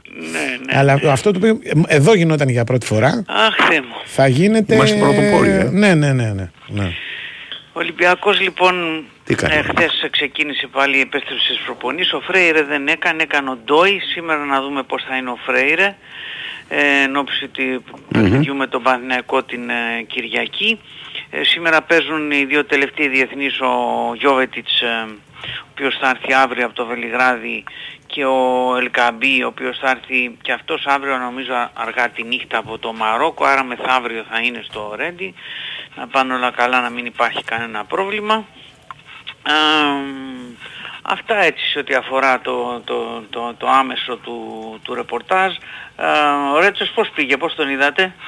Καλός. Ναι, και τα καλά του και τα λιγότερο καλά του. Εντάξει. Καλός. Έχεις να αντιμετωπίσεις και πολύ καλή ομάδα. Ναι. Και ο Μασούρας. Πολύ τρέξιμο. Ναι, μαχητικός. Μάλιστα. Εντάξει, ο Μασούρας είναι ο Μασούρας. Περιμένεις κάτι. Δεν έφτασε σε θέση βολής, ρε παιδί μου. Και δεν έφτανε για το λόγο ότι δεν έφτανε πίσω. Ναι. Και ξεκίνησε και από μακριά και δεν τον βρήκαν κιόλας. Εντάξει, τώρα για αυτό που είπα πριν, τώρα καταλαβαίνω, σου λέει είναι ρεπόρτερ και δεν βλέπει την εθνική και βλέπει, ξέρω, τον Γκουαντάναμο. Εντάξει, δεν βλέπω εθνική. Τον Γκουαντάναμο έβλεπες? Ναι. Τι έγινε στο τέλος, ναι? Δεν το ξέρεις. Όχι. Και τι πρέπει να το πω τώρα, άμα θέλει κάποιος να δει, είναι ταινιά. Σωστό, πολύ καλή ταινία. Μπράβο. Είναι πολύ καλή ταινία με αυτόν τον Μαυριτανός. Ο Μαυριτανός είναι ο Μαυριτανός. Πολύ, τα 2 χρόνια. Ναι. Πριν από 2 χρόνια το έχω δει, είχε και υποψηφιότητα για Όσκαρ. Ναι, εντάξει, εγώ τα βλέπω όταν μου έρχεται έτσι, όταν τα έχει η Nova ή ο Κουλεράκης. Όταν έχει εθνική, ναι. Όταν έχει εθνική, μπράβο. Τώρα για το παιχνίδι με τον Παναθηναϊκό, να κάνω μια, έτσι, να πω μια γνώμη, ότι σαν μια πρώτη προσέγγιση, να το πω έτσι, ότι νομίζω ότι θα είναι λάθος αν ο Ολυμπιακός το πάει σαν έναν τελικό.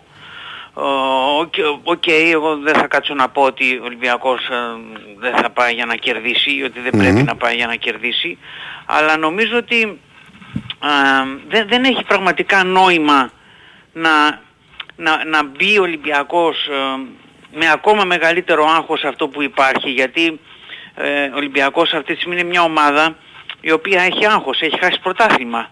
Για τον Ολυμπιακό όταν έχει χάσει ένα πρωτάθλημα είναι τεράστια ιστορία, καλός ή κακός. Κακός, αλλά έτσι ισχύει. Κακός. Είναι δηλαδή αγχωμένος ο Ολυμπιακός. Ναι.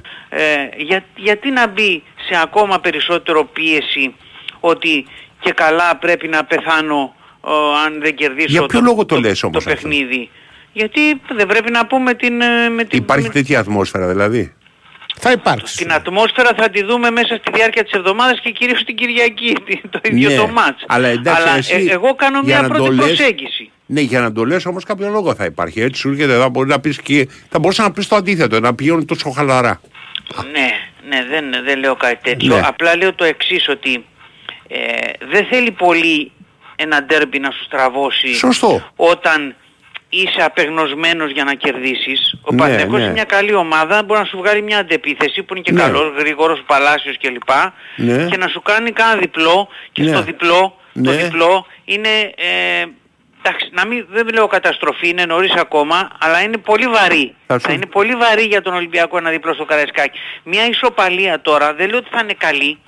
Παίζεις στο γήπεδό σου, θες να κερδίσεις, να πας στο συνέξι. Δεν θα είναι καλή μια ισοπαλία, αλλά δεν καταστρέφεις μια ισοπαλία. Καλά κοιμήθηκα, δεν παθαίνεις τίποτα. Είσαι πρώτος. Θα παίξεις και την εβδομάδα, δεν είναι. Βρε, θα παίξεις, αλλά... Ο Ολυμπιακός είναι μια τέτοια ομάδα που δεν μπορεί εύκολα να απορροφήσει πολλά πράγματα. Τι καταλαβαίνεις εσύ από αυτό το λόγο? Ότι ξέρει ότι θα τους αγχώσουν και λέει μην το κάνετε. Αυτό καταλαβαίνω.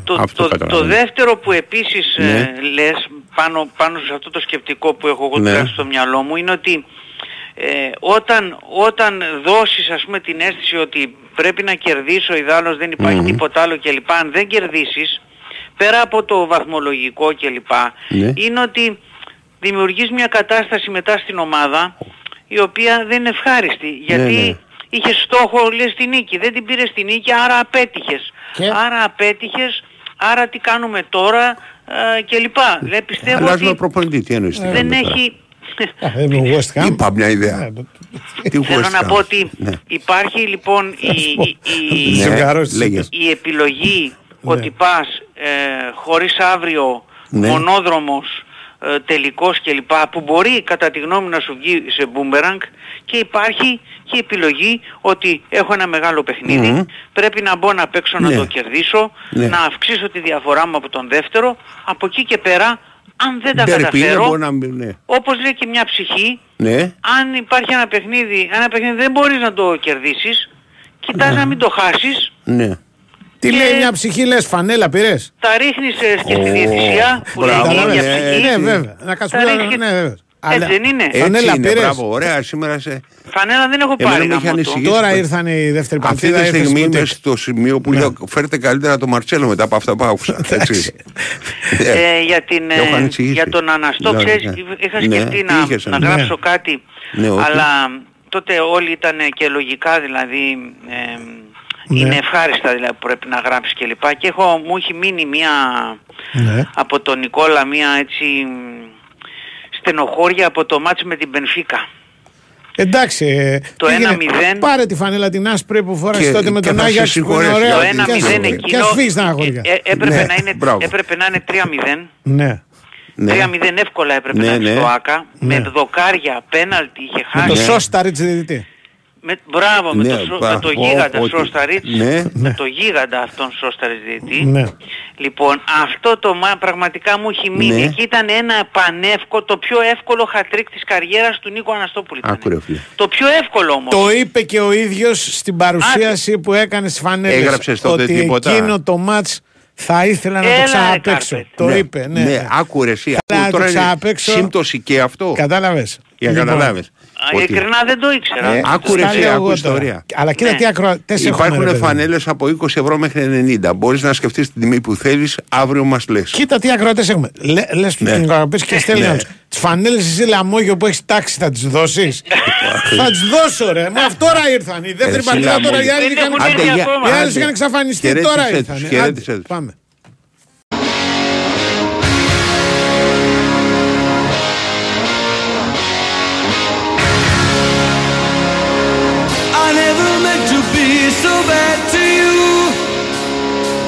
One thing I said that I would never do, a look from you and I would fall from grace, and that would wipe the smile right from my face. Do you remember when we used to dance, and incidents arose from circumstance? One thing led to another, we were young, scream together.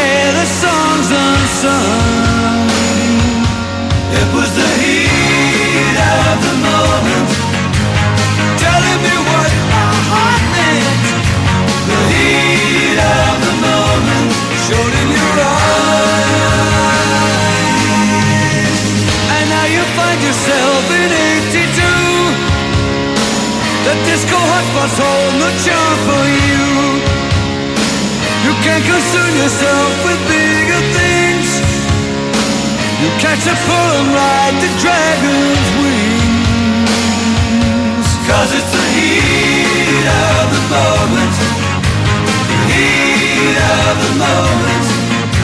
The heat of the moment. Showed in your eyes. Μάλιστα. Έχουν στείλει πολλά μηνύματα διαμαρτυρίας. Τα οποία συνήθως καταλήγουν στο Θοδωρίδη, πρέπει να πω πάντα όλα αυτά. Για το διαιτητή, το χθεσινό αγώνα, το διαιτητή μια χαρά τον είδα. Συγγνώμη, δεν κατάλαβα. Τι έχει κάνει ο διαιτητής ακριβώς. Τα πέναλτι ήταν και ένα δεν έδωσε κιόλας. Για μένα. Το αυτό στο τέλος δεν το έδωσε. Παιδιά, τώρα στον Ιωάννη. Θα μπορούσε κάποιον να δώσει, κάποιον άλλο να μην δώσει. Και τα δύο πέναλτι. Τι να μην δώσει. Το δεύτερο. Αγκαζέ και πάμε να χορέψουμε. Εντάξει, δεν είναι τόσο αγκαζέ. Δεν είναι ολόκληρος χορός. Δεν είναι ότι χορεύουν τσάμι. Πεθαίναμε αγκαλιά πριν τελειώσει ο τελευταίος χορός. Δηλαδή, αν δεν δώσει αυτό πέναλτι τον καιρό του βαρ, ναι. Τι να, δηλαδή θα καταργήσουμε το βαρ τότε. Ναι, ενδεχομένως, όταν δεν υπήρχε βαρ, αυτά οι διαιτητές κάπως βρίσκαν μια αγκαλιά. Μα τώρα δεν γίνεται. Τον έχει πάρει. Άκου κάτι. Ναι. Εμένα δεν μου. Στα φάουλ σε τέτοια πράγματα δεν μου γέμισε το μάτι πάρα πολύ. Ναι. Ξέρεις, στα πέναλτι δεν είναι το λιγότερο που ασχολούμαι. Μου φάνηκε τα ραβεριτσής για το τελευταίο. Στο τέλος ναι, αλλά όχι ότι μας είχαν κακό. Όχι, σου είπα αν είναι καλός διαιτητής. Όχι, εγώ σου λέω από αυτούς εδώ πέρα που γκρινιάζουν. Ξέρω εγώ γιατί γκρινιάζουν. Πού να ξέρω, έτσι διαβάζω. Μας κυνηγάει η UEFA, τι έχουμε κάνει. Ο Θοδωρίδης. Ο Θοδωρίδης εκεί να καταλήξω. Δύο μπαλτάκους θα κάνει δηλώσεις αντί του Θοδωρίδη. Καταλάβεις. Θα τον κάψει το Θεό. Ναι, λοιπόν. Τι να πω, ρε παιδί μου, ξέρω εγώ. Λοιπόν, ο Θεός πώς καίει, ρίχνει μια φωτιά από πάνω, μπαφ έτσι, σαν κεραυνός, τελείωσε. Αυτός ήταν ο Δίας, που πιστεύει η ανιψιά μου. Πάμε. Λοιπόν, η ανιψιά σου είναι 12 θέστρια, ωραία. Και πιστεύει ότι ο Δίας μπορεί να σου την κάνει. Να την κάνει, ναι, κανονικά. Ωραία. Ο Θεός είναι αντίστοιχο, αλλά με φωτιά χωρίς να είναι κεραυνός. Ο Θεός. Θα σκάψει ο Θεός. Στην βίβλο που καίει τα σόδομα και τα γόμορα. Είναι. Όχι γόδομα και σόμορα. Μ' αρέσουν με τα γόμορα. Ναι, γόδομα και σόμορα. Ναι. Σόμοδα και εγώ. Αυτά τέλος πάντων. Γόδομα και σόμορα. Είναι. Και αυτός ρίχνει κεραυνός. Ντάνιελ. Όχι. Έτσι νομίζω. Στη βίβλο. Ναι. Έχει πολύ τέτοια αντανάκλαση το κόλπο. Και άμα γυρίσεις τελειώνεις. Μένεις κάγκελο. Γι' αυτό λέγανε ότι είναι, πώς το λένε, έκρηξη πυρηνικής βόμβας. Ναι. Καταλαβαίνεις και ότι είναι εξωγήινοι οι οποίοι τους εξηγήθηκαν κάτι θα κάνανε εκεί πέρα. Ναι. Και τους εξηγήθηκαν πυρηνική βόμβα και τους τελειώσανε. Ναι, έτσι γενικά είναι. Στη βίβλο έχει και αγγέλους, έχει εμπλέκεται πολλοί κόσμος. Παρεπιπτώσει θέλω να πω ότι το παλικάρι που κέρδισε χτες στο ιστορικό και λέγεται Μιχαήλ Άγγελος. Το Μιχαήλ είναι επίθετο και το Άγγελος το μικρό. Άγγελος Μιχαήλ δηλαδή ήταν. Και μου στείλαν πάρα πολύ ένα μήνυμα με ευχαριστώ και το λέω και αυτό γιατί σπάνια συμβαίνει. Κερδίζουν. Δεν άκουσα καλό λόγο από κανέναν. Λοιπόν, ενώ πώς το μήνυμα? Στο Instagram με ακολουθεί, με βρήκε και με ακολούθησε και δεν είναι από την Αθήνα, θα έρθει στην Αθήνα, όχι, είναι από την Καρδίτσα και μου έλεγε ότι ο πατέρας του παλεύει για το σπίτι γιατί είχαν πάθει ζημιές τώρα με τις αυτές και ότι το εισιτήριο αυτό είναι ας πούμε το πιο καλό του έτυχε τον τελευταίο καιρό, ήθελα να του πω. Γιατί αισθάνομαι ότι κάναμε μια καλή πράξη χωρίς να θέλουμε. Άγγελε Μιχαήλ. Ναι. Ωραίος Άγγελος. Θέλω να σου πω κάτι. Στην τύχη εντελώς το πήρες. Δεν μου είπε, κοίτα κάτι να δώσουμε σε ένα καλό παιδί. Δεν του χρωστάς καμία υποχρέωση. Η μοναδική υποχρέωση που χρωστάς είναι στην εταιρεία. Στην Big Win. Α, μπράβο, έτσι ακριβώς. Ο επίσημος χορηγός της EuroLeague στην Ελλάδα. Ακριβώς. Τους οποίους μπορείς να τους στείλεις μήνυμα στο Instagram και σε αυτούς. Και να πεις ακριβώς την ίδια ιστορία. Την έστειλες σε λάθος άνθρωπο. Ναι. Άγγελε Μιχαήλ. Σωστό. Ίσως έπρεπε να το στείλεις στην Big Win. Ναι. Αυτό είναι σωστό. Απλά ήθελα να το πω γιατί. Γιατί νούμερο είναι σαν να τη δίνεις από τα χέρια. Τώρα ευχαριστώ. Άγγελε, ευχαριστώ πάρα πολύ. Λοιπόν, όχι, μου κάνε. Ήθελα να το πω γιατί στο ξαναλέω. Πολύ σπάνια συμβαίνει. Ναι. Και αυτός και δικαίως για το λόγο ότι δεν δικάσω αυτά που δίνεις. Είναι διαφόρων ανθρώπων. Θα μπορούσε να ευχαριστήσει κάποιος, ας πούμε, το σταθμό, την εκπομπή. Ακριβώς. Την Big Win, το οτιδήποτε. Ακριβώς. Τη μάνα, τον πατέρα τους να βρει το Όσκαρ. Όχι. Κατάλαβες. Αλλά δεν έχουν καμία σχέση η μάνα και ο πατέρας. Κάτι κερδίζουν, δεν λένε ευχαριστώ ούτε το αγγέλο τους που λέει ο λόγος. Αν θέλουν να πούνε ευχαριστώ στην Big Win, μπορούν κάλλιστα. Μάλιστα. Την ευχαριστούμε. Ευχαριστούμε επίσης εμείς την Big Win για τον λόγο ότι στηρίζει την εκπομπή. Ναι. Έχω τίποτα για την Big Win, όχι. Λοιπόν, τέλος πάντων, μένοντας στην εθνική, μέρα της είναι, δεν βαριέσαι. Ναι. Υπάρχουν και κρίσεις του τύπου. Ναι. Δεν ήταν έτσι όπως τα λέτε. Ας πούμε, ο Κουλεράκης δεν ήταν καλός. Δεν συμφωνώ. Ο Κουλεράκης έκανε ένα πέναλτι. Μπα, τι συμβεί. Κατάλαβα, δεν θυμάμαι να έχει κάνει κάτι το οποίο. Καναδίο φάσεις. Καναδίο τσάφ. Εντάξει, είναι 20 χρονών ο Κουλεράκης. Εσείς που λέτε ότι στηρίζετε τα νέα παιδιά. Τότε πρέπει να στηρίζετε τα νέα παιδιά. Το στηρίζετε. Να κάνουν κανένα λάθος. Όχι να τους κράζετε. Άκου. Κατάλαβες. Εσύ θέλεις τα νέα παιδιά να τα στείλεις να παίζουν από τη Β και κάτω. Εγώ θέλω να παίζουν τα νέα παιδιά αν είναι για να παίζουν. Ναι. Όχι να παίζουν γιατί είναι νέα. Ναι, αυτό είναι. Σωστό, καμία αντίρρηση. Αλλά ποιος θα κρίνει αν είναι για να παίζουν? Εσύ. Οι προπονητές τους, ξέρω εγώ. Εσύ το κρίνεις. Εγώ δεν είναι για να παίζουν. Εγώ προκειμένου λέω ότι πολλά από τα νέα παιδιά που παίζουν στην Ελλάδα. Είναι επειδή τους απαντάρουν οι δημοσιογράφοι. Παίζουν γιατί είναι νέα. Και μετά βαντάρα κύκλωμα ολόκληρο εμφανίζεται σαν το χορό στον Ειδίποδα. Πώς το λένε. Χορός για κάκο. Που κάθεται, όχι στον τύπο δεν είναι πακεκάκο. Τι ωραίος τύπος είσαι. Και κάθεται λέει. Ναι, και του λένε πάρε τα πάνω σου, μπορείς, έχεις ακόμα να δώσεις πολλά και τέτοια. Λοιπόν, δεν είναι χώρος επικριτικός, είναι αβανταδόρικος. Δεν είναι δηλαδή, στον Κουλεράκη του λες εντάξει ένα πέναλτι ήταν, φωνάζει ο χορός όλος μαζί. Ένα πέναλτι ήταν Κουλεράκη. Ναι. Καλά, ειδικά στον Κουλεράκη, ή φωνάζει χορός, ή φωνάζει η μάνα του, ή φωνάζει ποιος δεν καταλαβαίνει την Πακουλεράκη. Ναι. Έτσι είναι στη αξιά του. Είναι η περίπτωση. Το ξέρω. Το ξέρω από τον ΠΑΟΚ, μου το λένε. Έχουν υπάρξει ρε παιδί μου, ο Τζόλης παραδείγματος χάρη, ένα παράδειγμα. Ναι. Ήταν αγχωτικός. Δηλαδή έκανε ένα γκολ και το έχει στο κεφάλι του. Γιατί το έκανα, έπρεπε να το κάνω αλλιώς. Ναι. Δηλαδή αυτός δεν. Κάνει ένα πέναντι του Κουλεράκη. Ο Μιχαηλίδης. Δηλαδή έκανε ένα λάθος τότε, δεν θυμάμαι σε ποιο μάτι, έκανε ένα μήνα να το ξεπεράσει, ας πούμε. Ο Κουλεράκης. Κουλεράκης δεν τρέχει τίποτα. Με συγχωρείτε, μπορεί να το πάρουμε και αλλιώς. Ότι εντάξει, μας ξεπατώσαν ο Κουλεράκης, ούτε ενδιαφέρεται, λέει εντάξει, όλα καλά πάνε, παιδιά. Πάρτο όπως θέλει. Τα παιδιά μας πάνε στα καλύτερα σχολεία και τέτοια. Που έλεγε μια φίλη. Πάρτο όπως θέλεις. Το παίρνω. Μπορεί να το πάρεις και έτσι και αλλιώς. Είναι ότι ο Κουλεράκης είναι cool. Τέλος. Γι' αυτό λέγεται και Κουλεράκης. Ναι, γι' αυτό λέγεται και Κουλεράκης. Αλλιώς θα λεγόταν. Καλλιεράκης. Τον είχαν βαφτίσει. Ο τραγικό αστείο. Κατάλαβες. Λοιπόν. Τι κάνεις ο Σεφερλής. Για το Σεφερλή είχα ένα καταπληκτικό μήνυμα. Από το Σεφερλή τον ίδιο. Όχι, για το Σεφερλή.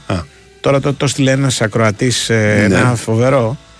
Το οποίο θα το βρω. Γιατί είναι κρίμα που δεν το διάβασα και τη στιγμή. Γιατί κάτι μιλάγαμε με τον Τάσο. Κάτι άλλο θα κάναμε. Κάτι τέτοιο.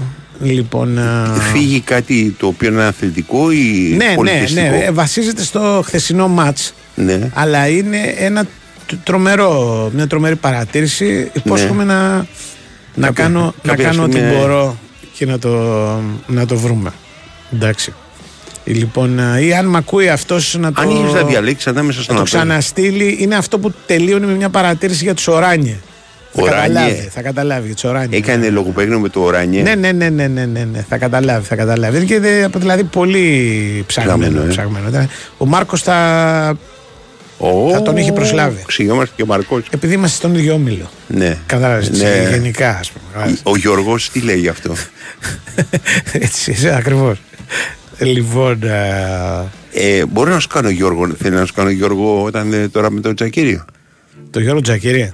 Όχι, ο Γιώργος Τζακίρης είναι ο Γιώργος Τζακίρης. Ο Γιώργος Αυτιάς είναι κάποιος άλλος. Α, για τον Αυτιά, λέγες. Να κάνω το ναι. Είναι πολύ ενδιαφέρον αυτό που λες, Γιώργο. Να κάνω τέτοια. Κοίταξε. Ναι. Ο Αυτιάς που λέει ο λόγος και γριά να πατήσει με το αυτοκίνητο. Ναι. Και εμένα θα είναι πάντα ο άνθρωπος που μου χάρισε μια από τις μεγαλύτερες στιγμές στην ελληνική τηλεόραση. Αθελά του, αλλά δεν έχει καμία σημασία. Πια. Που είναι αυτή με τη μύγα. Την έχεις δει? Είναι μια φανταστική στιγμή. Έχει μια μύγα και τον ενοχλεί. Είναι το έχουν κάνει αυτό στο Όλα. Ο Περίς το έχει κάνει το βίντεο αυτό, το έχει βρει. Ναι. Υπάρχει μια εκπομπή η οποία γίνεται από κάπου, ας πούμε, από μια παραλία. Ναι. Και έχουν πάει και βγάζουν live από εκεί. Ξέρεις, κάποια καταστροφή, ρε παιδί. Ναι. Σοβαρό θέμα. Α, σοβαρό είναι. Σοβαρό θέμα. Και είναι τρία συνεργεία στη σειρά. Αν ο ένας δίπλα στον άλλο. Το ένας δίπλα στον άλλο, ας πούμε. Και η εκπομπή, η μία είναι του Αυτιά. Ναι. Κάποια στιγμή, λοιπόν, στην εκπομπή αυτή, στην καταραμένη αυτή σύνθεση, εμφανίζεται μια μύγα. Η οποία ενοχλεί το ρεπόρτερ. Ναι. Εντάξει. Ναι. Ο Αυτιάς καταλαβαίνει, παιδί μου, ότι είναι εδώ και το μαζεύει. Δηλαδή, λέει. Ναι. Γυρίστε στο στούντιο. Είναι ναι. Συνάδελφος πάνω από όλα. Είναι ενδιαφέρον αυτά που λέτε. Ο συνάδελφος ναι. διώχνει τη μύγα πάρα πολύ επιθετικά. Ναι. Του βλέπεις δηλαδή στο βάθος. Και η μύγα πάει στο διπλανό συνεργείο που είναι ο βαρεμένος. Και ενοχλεί το βαρεμένο. Η ίδια μύγα. Εντάξει. Η μύγα η οποία είναι μια ρουφιάνα μύγα. Δηλαδή ναι, δεν είναι η μύγα μια μύγα όποια να είναι. Φεύγει και πάει και στο τρίτο συνεργείο μετά. Εντάξει. Και αφού κάνει όλο το γύρο, ξαναγυρίζει στην εκπομπή του αυτιά. Δηλαδή. Δηλαδή, όπου αφιέσαι, εντάξει, βγαίνει τα ρούχα του με τη μεγάλη, δεν γίνεται άλλο. Κάτι, ας πούμε. Λοιπόν, μόνο γιατί τη φοβερή σκηνή που εμπλέκεται ο. Ναι, αλλά δεν κάνει τίποτα αυτιάζει. Όχι, απλά είναι στην εκπομπή του, ας πούμε. Κατάλαβες. Εγώ σου λέω, εκεί που έχει συνεισφορά ο ίδιος. Α, που έχεις. Ο ίδιος. Εντάξει, ένα. Ναι, εμένα το τέτοιο, όταν κάνει το. Ναι. Ναι, είναι πολύ ενδιαφέρον αυτό που μου λες, Γιώργο. Που θα του λέω του Γιώργου του Τσακίρη, καταλαβαίνεις. Κοιτάξτε, εγώ. Ναι. Είναι μεγάλη υπόθεση για τον Γιώργο Αυτιά ότι όταν ακούω στο όνομά του, ναι. εγώ τουλάχιστον, μου έρχονται δύο λέξεις στο μυαλό. Η μία είναι συντάξεις και η άλλη είναι η λέξη εργατολόγος. Νομίζω ο εργατολόγος είναι μια φιγούρα που εμφανίστηκε πρώτη φορά στην εκπομπή του Αυτιά. Έτσι νομίζω. Έτσι νομίζω. Έχουμε Γιώργο Τσακίρη. Πάμε στο Γιώργο Τσακίρη. Γεια σας, γεια σας. Τι κάνετε. Είναι πολύ ενδιαφέροντα αυτά που λέτε, Γιώργο. Εγώ. Τι κάνετε που είπες. Ναι, σωστό και αυτό. Κοίταξε, εμείς έχουμε τα θέματα μας, δυστυχώς. Αυτό που λέγαμε δηλαδή και φοβόμασταν είναι γεγονός. Προφανέστατα και δικαιώνεται ο coach με αυτό που έλεγε ότι μακάρι να μην παίξει κανείς. Δεν γινόταν αυτό. Είπαμε και πάλι, μόνο Κάλες με το Σιμάνσκι δεν έπαιξαν. Ο Γκατσίνοβιτς που έπαιξε, υπάρχει πρόβλημα. Και πλέον δεν είναι διαθέσιμο σίγουρα από ό,τι αντιλαμβάνομαι εγώ από αυτά που διάβασα από τους Σέρβους. Εννοείται ότι για να ξέρει και ο κόσμος μεταφέρουμε αυτά που έχουμε διαβάσει, διότι δεν έχει επιστρέψει ο Γκάτσι στην Αθήνα για να έχει κάνει και εδώ εξέταση και να μπορέσει επισήμως να γνωστοποιήσει το πρόβλημα. Αυτό που τονίζεται στην Σερβία και γράφτηκε είναι ότι ο Γκάτσι πέστη μυϊκό ζήτημα, το οποίο θα τον αφήσει εκτός με μίνιμουμ 10, μάξιμουμ 15 μέρες. Κοινώς είναι ελαφρύ το πρόβλημα, αλλά είναι θέμα. Το οποίο μάλιστα αν ισχύει το δημοσίευμα που διάβασα και διάβασα 2-3 δημοσίευματα ότι είχε κάποιες ενοχλήσεις από την προθέρμανση του μάτς Ουγγαρία-Σερβία, για μένα πρέπει να το κοιτάξει η ΑΕΚ. Και να έρθεις σε επαφή δηλαδή με τη Σερβία και με την Ελλάδα. Για αυτό το βάλανε μέσα. Δεν είναι σοβαρό. Άμα έχει... Άμα όντως για να το γράφουν, δεν ξέρω αν ισχύει. Ναι. Τώρα θα μου πεις τώρα να το αποδείξεις. Ναι. Θα σου πούνε αυτοί όχι, εμάς δεν μας είπε. Μας είπε είμαι εντάξει, πες. Ναι. Οπότε ναι, δεν είναι εύκολο να το αποδείξεις. Αλλά όπως και να έχει, αν ισχύει αυτό, είναι και από την Ομοσπονδία, αλλά και από τον ίδιο τον παίχτη. Και από την ομάδα του μάλλον και από τον ίδιο τον παίχτη λάθος. Ναι. Βέβαια οι παίχτες συνήθως θα κάνουν αυτά τα λάθη, όχι μόνο με τις εθνικές τους και με τις ομάδες. Ναι. Γιατί στην επιθυμία τους να παίξουν, εντάξει, ήταν και πολύ σημαντικό το μάτς αυτό για τους Σέρβους με την Ουγγαρία. Και δεν τους πήγε και καλά δυστυχώς, αν και πολύ καλύτεροι χάσανε 2-1. Ωστόσο αποφέρει ένα πρόβλημα το οποίο θα πρέπει εκεί να είσαι λίγο πιο σοβαρός επαγγελματίας. Βέβαια αυτό το κερδίζεις με τα χρόνια από ό,τι έχω καταλάβει εγώ παιδιά από το ρεπορτάζ, βλέποντας δηλαδή το... Τι είναι, να πει δεν παίζω. Όχι μερικοί αμέσως το καταλαβαίνουν σταματάνε. Πολύ γρήγορα και λένε άστο γιατί μπορεί να μου γίνει χειρότερο και να μην έτσι κάνα 15η ημέρα και λένε μη με βάλεις, ξέρεις, αυτό μόνο. Το Παπασταθόπουλο για παράδειγμα αμέσως με το που ένιωθε κάτι σταμάταγε. Μπράβο, ακριβώς αυτό. Ναι. Και ο Βίντα σου λέω, έχω δει 2-3 φορές από πέρσι ο Βίντα μόλις ένιωθε κάτι και ενώ εκεί που λέγαμε όχι θα λείψει κανένα μήνα, έλειπε τελικά 3-4 μέρες. Ναι. Γιατί το καταλάβαινε. Ναι, κάναμε αλλαγή. Ναι, αυτό ακριβώς. Είναι όμως ένα θέμα πολύ σοβαρό για την ΑΕΚ σε επίπεδο αγωνιστικό, διότι επαναλαμβάνω και υπενθυμίζω δύσκολα έως νομίζω ανέφικτο, αλλά τέλος πάντων να το πούμε δύσκολο, να χρησιμοποιηθεί ο Λιβάη Γκαρσία στην Τρίπολη. Ήδη δηλαδή δύο από τα 4 πρόσωπα. Και ο Γκατσίνοβιτς είχε και αυτός τραυματισμό προηγουμένως. Δηλαδή, αν είναι αυτός θα είναι ο δεύτερος, τρίτος, έχω χάσει το μετρημάκι. Μικροτραυματισμούς, αλλά έλειπε. Ναι, δεν έχει χάσει πολλά, αλλά είχε ζήτημα και αυτός πιο πριν. Το πρόβλημα είναι, ξαναλέω, ότι θα πρέπει να διαφοροποιήσει λίγο τα πράγματα πάλι με την Τρίπολη. Ο coach δεν θα έχει στη διάθεσή του δύο από τους 4 βασικούς μεσοεπιθετικά. Δηλαδή, μέχρι στιγμής είναι ένα ερωτηματικό μόνο Σίβεν Τζούμπερ με την κατεύθυνση και τις προπονήσεις να δείχνουν ότι θα είναι μάλλον διαθέσιμος. Αλλά εκεί πες ότι υπάρχει και ο Αραούχο. Ωστόσο, αν υπάρχει ο Τζούμπερ, μπορεί να παίξει και ο Αραούχο με τον Τζούμπερ. Ναι. Να πάει λίγο αριστερά ο Τζούμπερ να μείνει δεύτερος επιθετικός ο Αραούχο, να αλλάζουν οι δυο τους όπως το συνηθίζουν να το κάνουν όταν παίζουν μαζί, και να έχει το... και τον Άβραμα δεξιά, ώστε να αλλάξει μόνο ο Πόνς, ας πούμε, στην κορυφή που να αλλάξει, να διατηρηθεί τέλος πάντων, γιατί είναι τραυματίας καιρό ο Λιβάη. Αλλά δεν έχει να κάνει μόνο με αυτό το μάτι, έχει να κάνει με μια τριάδα αγώνων, διότι όπως αντιλαμβάνεστε, αν είναι είτε minimum 10 μέρες του Κατσίνοβιτς, είτε maximum 15, εγώ στο δικό μου το κεφάλι καταλαβαίνω ότι τα τρία μάτια θα χάσε. Ναι. Τα πιο σημαντικά. Ναι, δηλαδή, ναι, δεν θα παίξει με Τρίπολη, δεν θα παίξει στη Μασσαλία, μετά ακόμα και να έχεις κάνει προπονήσεις, να σε διαχειριστώ από τον πάγκο, αλλά πολύ δύσκολο θα μου κάνει να τον δω να παίζει με τον ΠΑΟΚ από την αρχή. Ναι. Δεν έχει σχέση με ό,τι λες, αλλά έχει σχέση. Ναι, υπάρχουν πολλές απορίες για τον αγωνιστικό χώρο του γηπέδου. Ναι, θα τα πούμε και αυτό. Κοίταξε, ο αγωνιστικός χώρος καταρχήν δεν ξέρει να υπάρχουν απορία. Δεν είναι καλός. Δεν ήταν καλός από την αρχή της σεζόν. Για να φτάσουν να πούνε οι Ολλανδοί παίχτες, εγώ δεν θυμάμαι δηλαδή ο Ολλανδός να λένε ότι τόσο παιδιά. Ήταν και λίγο εκνευρισμένοι για τους είδα και με τις γλώσσες και με αυτό που πετάγανε. Δεν ήταν καλά οι Ολλανδοί.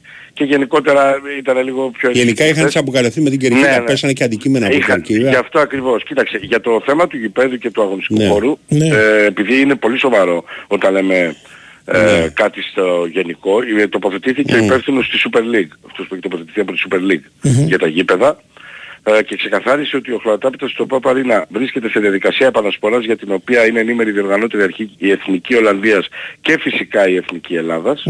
Πρόκειται για τακτική ετήσια διαδικασία, η οποία γίνεται στη διακοπή του πρωταθλήματος, απλά στην περίπτωση της Νέας Ολλανδίας δεν έχει διακοπή λόγω της Εθνικής, εννοεί ότι θα ήταν αυτό το διάστημα, αλλά παίζει σήμερα η Εθνική, δεν γινόταν να αλλάξει, και ότι ο οργανιστικός χώρος είναι απόλυτα ασφαλής και εύπαικτος, με μια αισθητική απόκληση λόγω των απαραίτητων επιθετικών εργασιών. Μάλιστα. Αυτό έχει για μένα μεγάλη σημασία, γιατί η εικόνα δεν ήταν ωραία. Εννοείται ότι δεν ήταν καθόλου ωραία, και εμένα δεν μ' άρεσε. Αλλά το πιο σημαντικό σε αυτά τα θέματα για μένα, και αυτό που πρέπει να εξετάζουν όλοι, είναι αν είναι ασφαλής και εύπαικτος, όπως γράφει ο υπεύθυνος του. Δηλαδή ότι δεν θα πάθει κανένας τίποτα. Δηλαδή, ο Αντώνης Γκριμότσης είναι αυτός, έτσι, της εταιρείας Grassform, για να ξέρει ο κόσμος, είναι της Super League, ξαναλέω, δεν του της Οπαπαρίνα, γιατί μπορεί να άλλος μας έβαλες τώρα να μας πεις και δικαιολογημένα τι λέει ο... Χωρίς να έχω κάποια ειδικότητα στους αγωνιστικούς χώρους, φοβάμαι ότι επειδή έχει και πολλά παιχνίδια η ΑΕΚ μπροστά της στην Οπαπαρίνα, και επειδή δεν υπάρχει, με τον Νοέμβριο θα έχουμε ξαναδιακοπή. Βέβαια. Θα μην γίνει χειρότερο αυτό το πράγμα. Όχι, από ό,τι λένε, σου ξαναλέω ποιος, δεν ξέρω εγώ, ούτε εγώ ξέρω, γι' αυτό και ψάχνουμε τους υπεύθυνους, γιατί άμα τα λέμε... Δεν καταλαβαίνω πάντως το εξής, τον αγωνιστικό χώρο η υπευθυνότητα είναι του γηπέδου της ΑΕΚ. Από εκεί πέρα τον αποδέχεται ή όχι, ας πούμε, η ΕΠΟ. Ναι, όχι ΕΠΟ, το παιδί. Έχει μια επιτροπή σταδίων. Και η ΕΠΟ για την Εθνική. Τότε, ναι, για την Εθνική. Λοιπόν, γιατί μιλάμε τώρα για το μάτι της Εθνικής. Για την κατάσταση κανονικά, ναι, καταλαβαίνω, το είδα το πέμπα το μάτι και εγώ. Αυτό το οποίο δεν καταλαβαίνω είναι για ποιο λόγο... Παρένθεση, η μπάλα μια χαρά πήγαινε, δεν είναι ότι είχε... Σκληρό μου έμοιαζε το γήπεδο. Αυτό σκληρό μπορεί να φαινόταν, αλλά δεν είναι ότι πήγαινε η μπάλα και έκανε γελάκια να... Δεν είχε λακκούβες, ναι ρε παιδί μου, αυτή ήταν η απόψη του. Εμένα μου φάνηκε ότι ήταν σκληρό γήπεδο χωρίς λακκούβες. Αλλά... Μα ήτανε, τι φαινόταν. Όχι για το σκληρό, με το μάτι δεν μπορεί να το καταλάβει. Ναι. Δεν καταλαβαίνω για ποιο λόγο δεν το είπε ο υπεύθυνος της ΑΕΚ αυτό το πράγμα. Προφανώς και το είπε, για να έχει αναφορά τέτοια ότι ήταν ενήμερη η Εθνική Ολλανδία. Μεταφέρει δηλαδή το τι είπε ο υπεύθυνος της ΑΕΚ, το μεταφέρει αυτός ο οποίος ήταν υπεύθυνος, ας πούμε. Όχι, κοίταξε, ούτως ή άλλως ο υπεύθυνος της ΑΕΚ, σου λέω και πάλι, αν τοποθετηθεί, δεν θα έχει καμία αξία για κάποιον, θα πει εντάξει, του είπα να πει έτσι. Του είπα να πει έτσι, τι θα πει αυτός. Όχι για το επανασπορά και τα λοιπά δεν θα κάνουν γι' αυτό. Ναι, αυτό έχει γίνει, ήταν δεδομένο ότι το είχαμε πει χθες από πριν τον αγώνα, για να το ξέρει ο κόσμος. Αυτό που έπρεπε να υποθεί, έπρεπε να υποθεί και για τη Super League, γιατί είναι και ένα τώρα για τη Super League. Σου λέει τι κάνετε εκεί, αφήνετε και παίζουν σε ό,τι χωράφι θέλει ο καθένας. Αυτό αφήνεται να είναι. Και γι' αυτό τοποθετήθηκε και ο συγκεκριμένος, φαντάζομαι. Αλλά επαναλαμβάνω, έχει πολύ μεγάλη σημασία για μένα η ασφάλεια και το ότι μπορούσε να παίξει κάποιο γήπεδο, γιατί είπανε κοντά, δηλαδή δεν πας εκεί και θα σε τραυματίσουν, δεν υπάρχει αυτό, και το γεγονός ότι... Ποιος το είπε για τους τραυματισμούς, είπε η Ολλανδία? Οι δύο παίκτες της Ολλανδίας... Ο Φαντάικ είπε ότι ήταν άσχημο αυτό το αγωνιστικός χώρος και δεν έχουν ξαναπαίξει. Και δεν έχουν ξαναπαίξει σε τέτοιο. Εντάξει, τώρα εγώ ξαναλέω, και καλά κάνει ο άνθρωπος, έχει τα στάνταρ του, την έντασή του, όλα μαζί παίζουν ρόλο. Επαναλαμβάνω όμως ότι όταν λέμε για ασφάλεια και τέτοια, δεν είμαστε στο 80. Ξέρεις, θα πει ο Τζαλγκίρις μπαπαριά του, με συγχωρείτε την λέξη, θα πει ο τάδε το δικό του και... Ναι, ναι. Είμαστε σε μια εποχή που είναι αυταπόδεικτα αυτά. Δεν μπορεί δηλαδή να έχει ενημερωθεί η Εθνική Ολλανδία, η Ομοσπονδία της, η ελληνική ομάδα όλοι και μετά να βγαίνουν όλοι με αυτό. Επίσημη τοποθέτηση για τα άδεια καθίσματα υπάρχει? Γιατί η θύρα την κλειστή για την ακρίβεια. Όχι, δεν υπάρχει. Εγώ νομίζω ότι είναι εχθές, μόνο για εχθές, εκτιμώ ότι είναι για λόγους ασφαλείας επειδή ήταν από πάνω οι Ολλανδοί. Στα υπόλοιπα μάτια δεν καταλαβαίνω για ποιο λόγο. Όχι, δεν ήταν πάνω οι Ολλανδοί, πλάγια ήταν οι Ολλανδοί. Ναι, πλάγια και πάνω από το πέταλο. Εντάξει. Είναι η είσοδος της πάνω θύρας. Και στο... όπως είναι στα Ματσάικ, δεν ήταν όπως είναι στα Ματσάικ. Με την Brighton, με τον Άγιαξ. Λέω δεν υπάρχει κάποιος ο οποίος... Αυτή είναι η προσωπική σου εκτίμηση. Οκ, ο καθένας. Δεν έφερε ξες εκτίμηση και τέτοια. Νομίζω ότι τόσα έβγαλε η ΕΠΑ. Δεν ξέρω αν ήθελε να βγάλει παραπάνω. Αν δεν θέλει να έχει το πέταλο. Αν έχει συμφωνία με την ΑΕΚ θα το ρωτήσουμε. Αν έχει συμφωνία με την ΑΕΚ να μην ανοίγει το πέταλο της ΑΕΚ, των οργανωμένων εννοώ. Αυτά δεν μπορώ να τα ξέρω. Ναι, λέω αν υπάρχει κάποια... Κατάλαβα πώς το λες. Ναι. Εγώ γι' αυτό το λέω ότι εκτός αυτού αν δεν υπάρχει κάποια συμφωνία για μένα, γιατί δεν είναι θέμα να στρογγυλοποιούμε και να ομορφαίνουμε καταστάσεις. Όχι. Για μένα είναι λάθος. Πρέπει να... Όχι, εγώ δεν σου λέω αν είναι σωστό ή λάθος. Τι είναι. Το ερώτημα είναι τι είναι καταρχάς και μετακρίνουμε. Πρέπει να απαντηθεί από την ΕΠΟ. Και υπάρχει και ένα θεματάκι τώρα. Ας πούμε όταν θέλεις να παίξεις ένα παιχνίδι καθοριστικό, τα πέταλα πρέπει να είναι γεμάτα. Θέλεις κόσμο. Για τον οποίο δεν μπορώ. Αλλά πραγματικά οφείλει η ΕΠΟ. Εγώ το λέω και για άλλο λόγο. Ναι, βέβαια. Εγώ το λέω και για άλλο λόγο, παιδιά. Γιατί κακά τα ψέματα οικονομικά θα ήταν πιο φτηνό ένα εισιτήριο εκεί. Για τον κόσμο. Ναι. Προφανώς. Αν θέλουμε να πουλήσουμε τα 50 είναι άλλη ιστορία. Ας δώσουν την εξήγηση και μετά κάνουμε το... Ακριβώς το οποιοδήποτε τέτοιο. Γιατί μετά γίνεται σπέκουλα και δεν υπάρχει λόγος. Αλλά να το πούν γιατί όντως υπάρχει ένα ζήτημα το οποίο πρέπει να ξεκαθαρίσει. Δεν είναι καλό να υπάρχει. Όχι. Έγινε Γιώργο. Να είστε καλά. Λοιπόν, θέλω να πω ότι μαζί μας είχαμε την Big Win. Εντάξει, δύο μεγάλες εταιρείες. Η προσφορά περιμένεις είναι στην Big Win, είναι εντελώς δωρεάν και χωρίς κατάθεση για όλα τα νέα μέλη. Ισχύει ως τις 22 Οκτωβρίου. Μπες και δες. Ρυθμιστής είναι ΕΠ, συμμετοχή επιτρέπεται σε όσοι είναι πάνω από 21 ετών. Παίζεις υπεύθυνα με όρους και προϋποθέσεις που θα βρεις στο bwin.gr.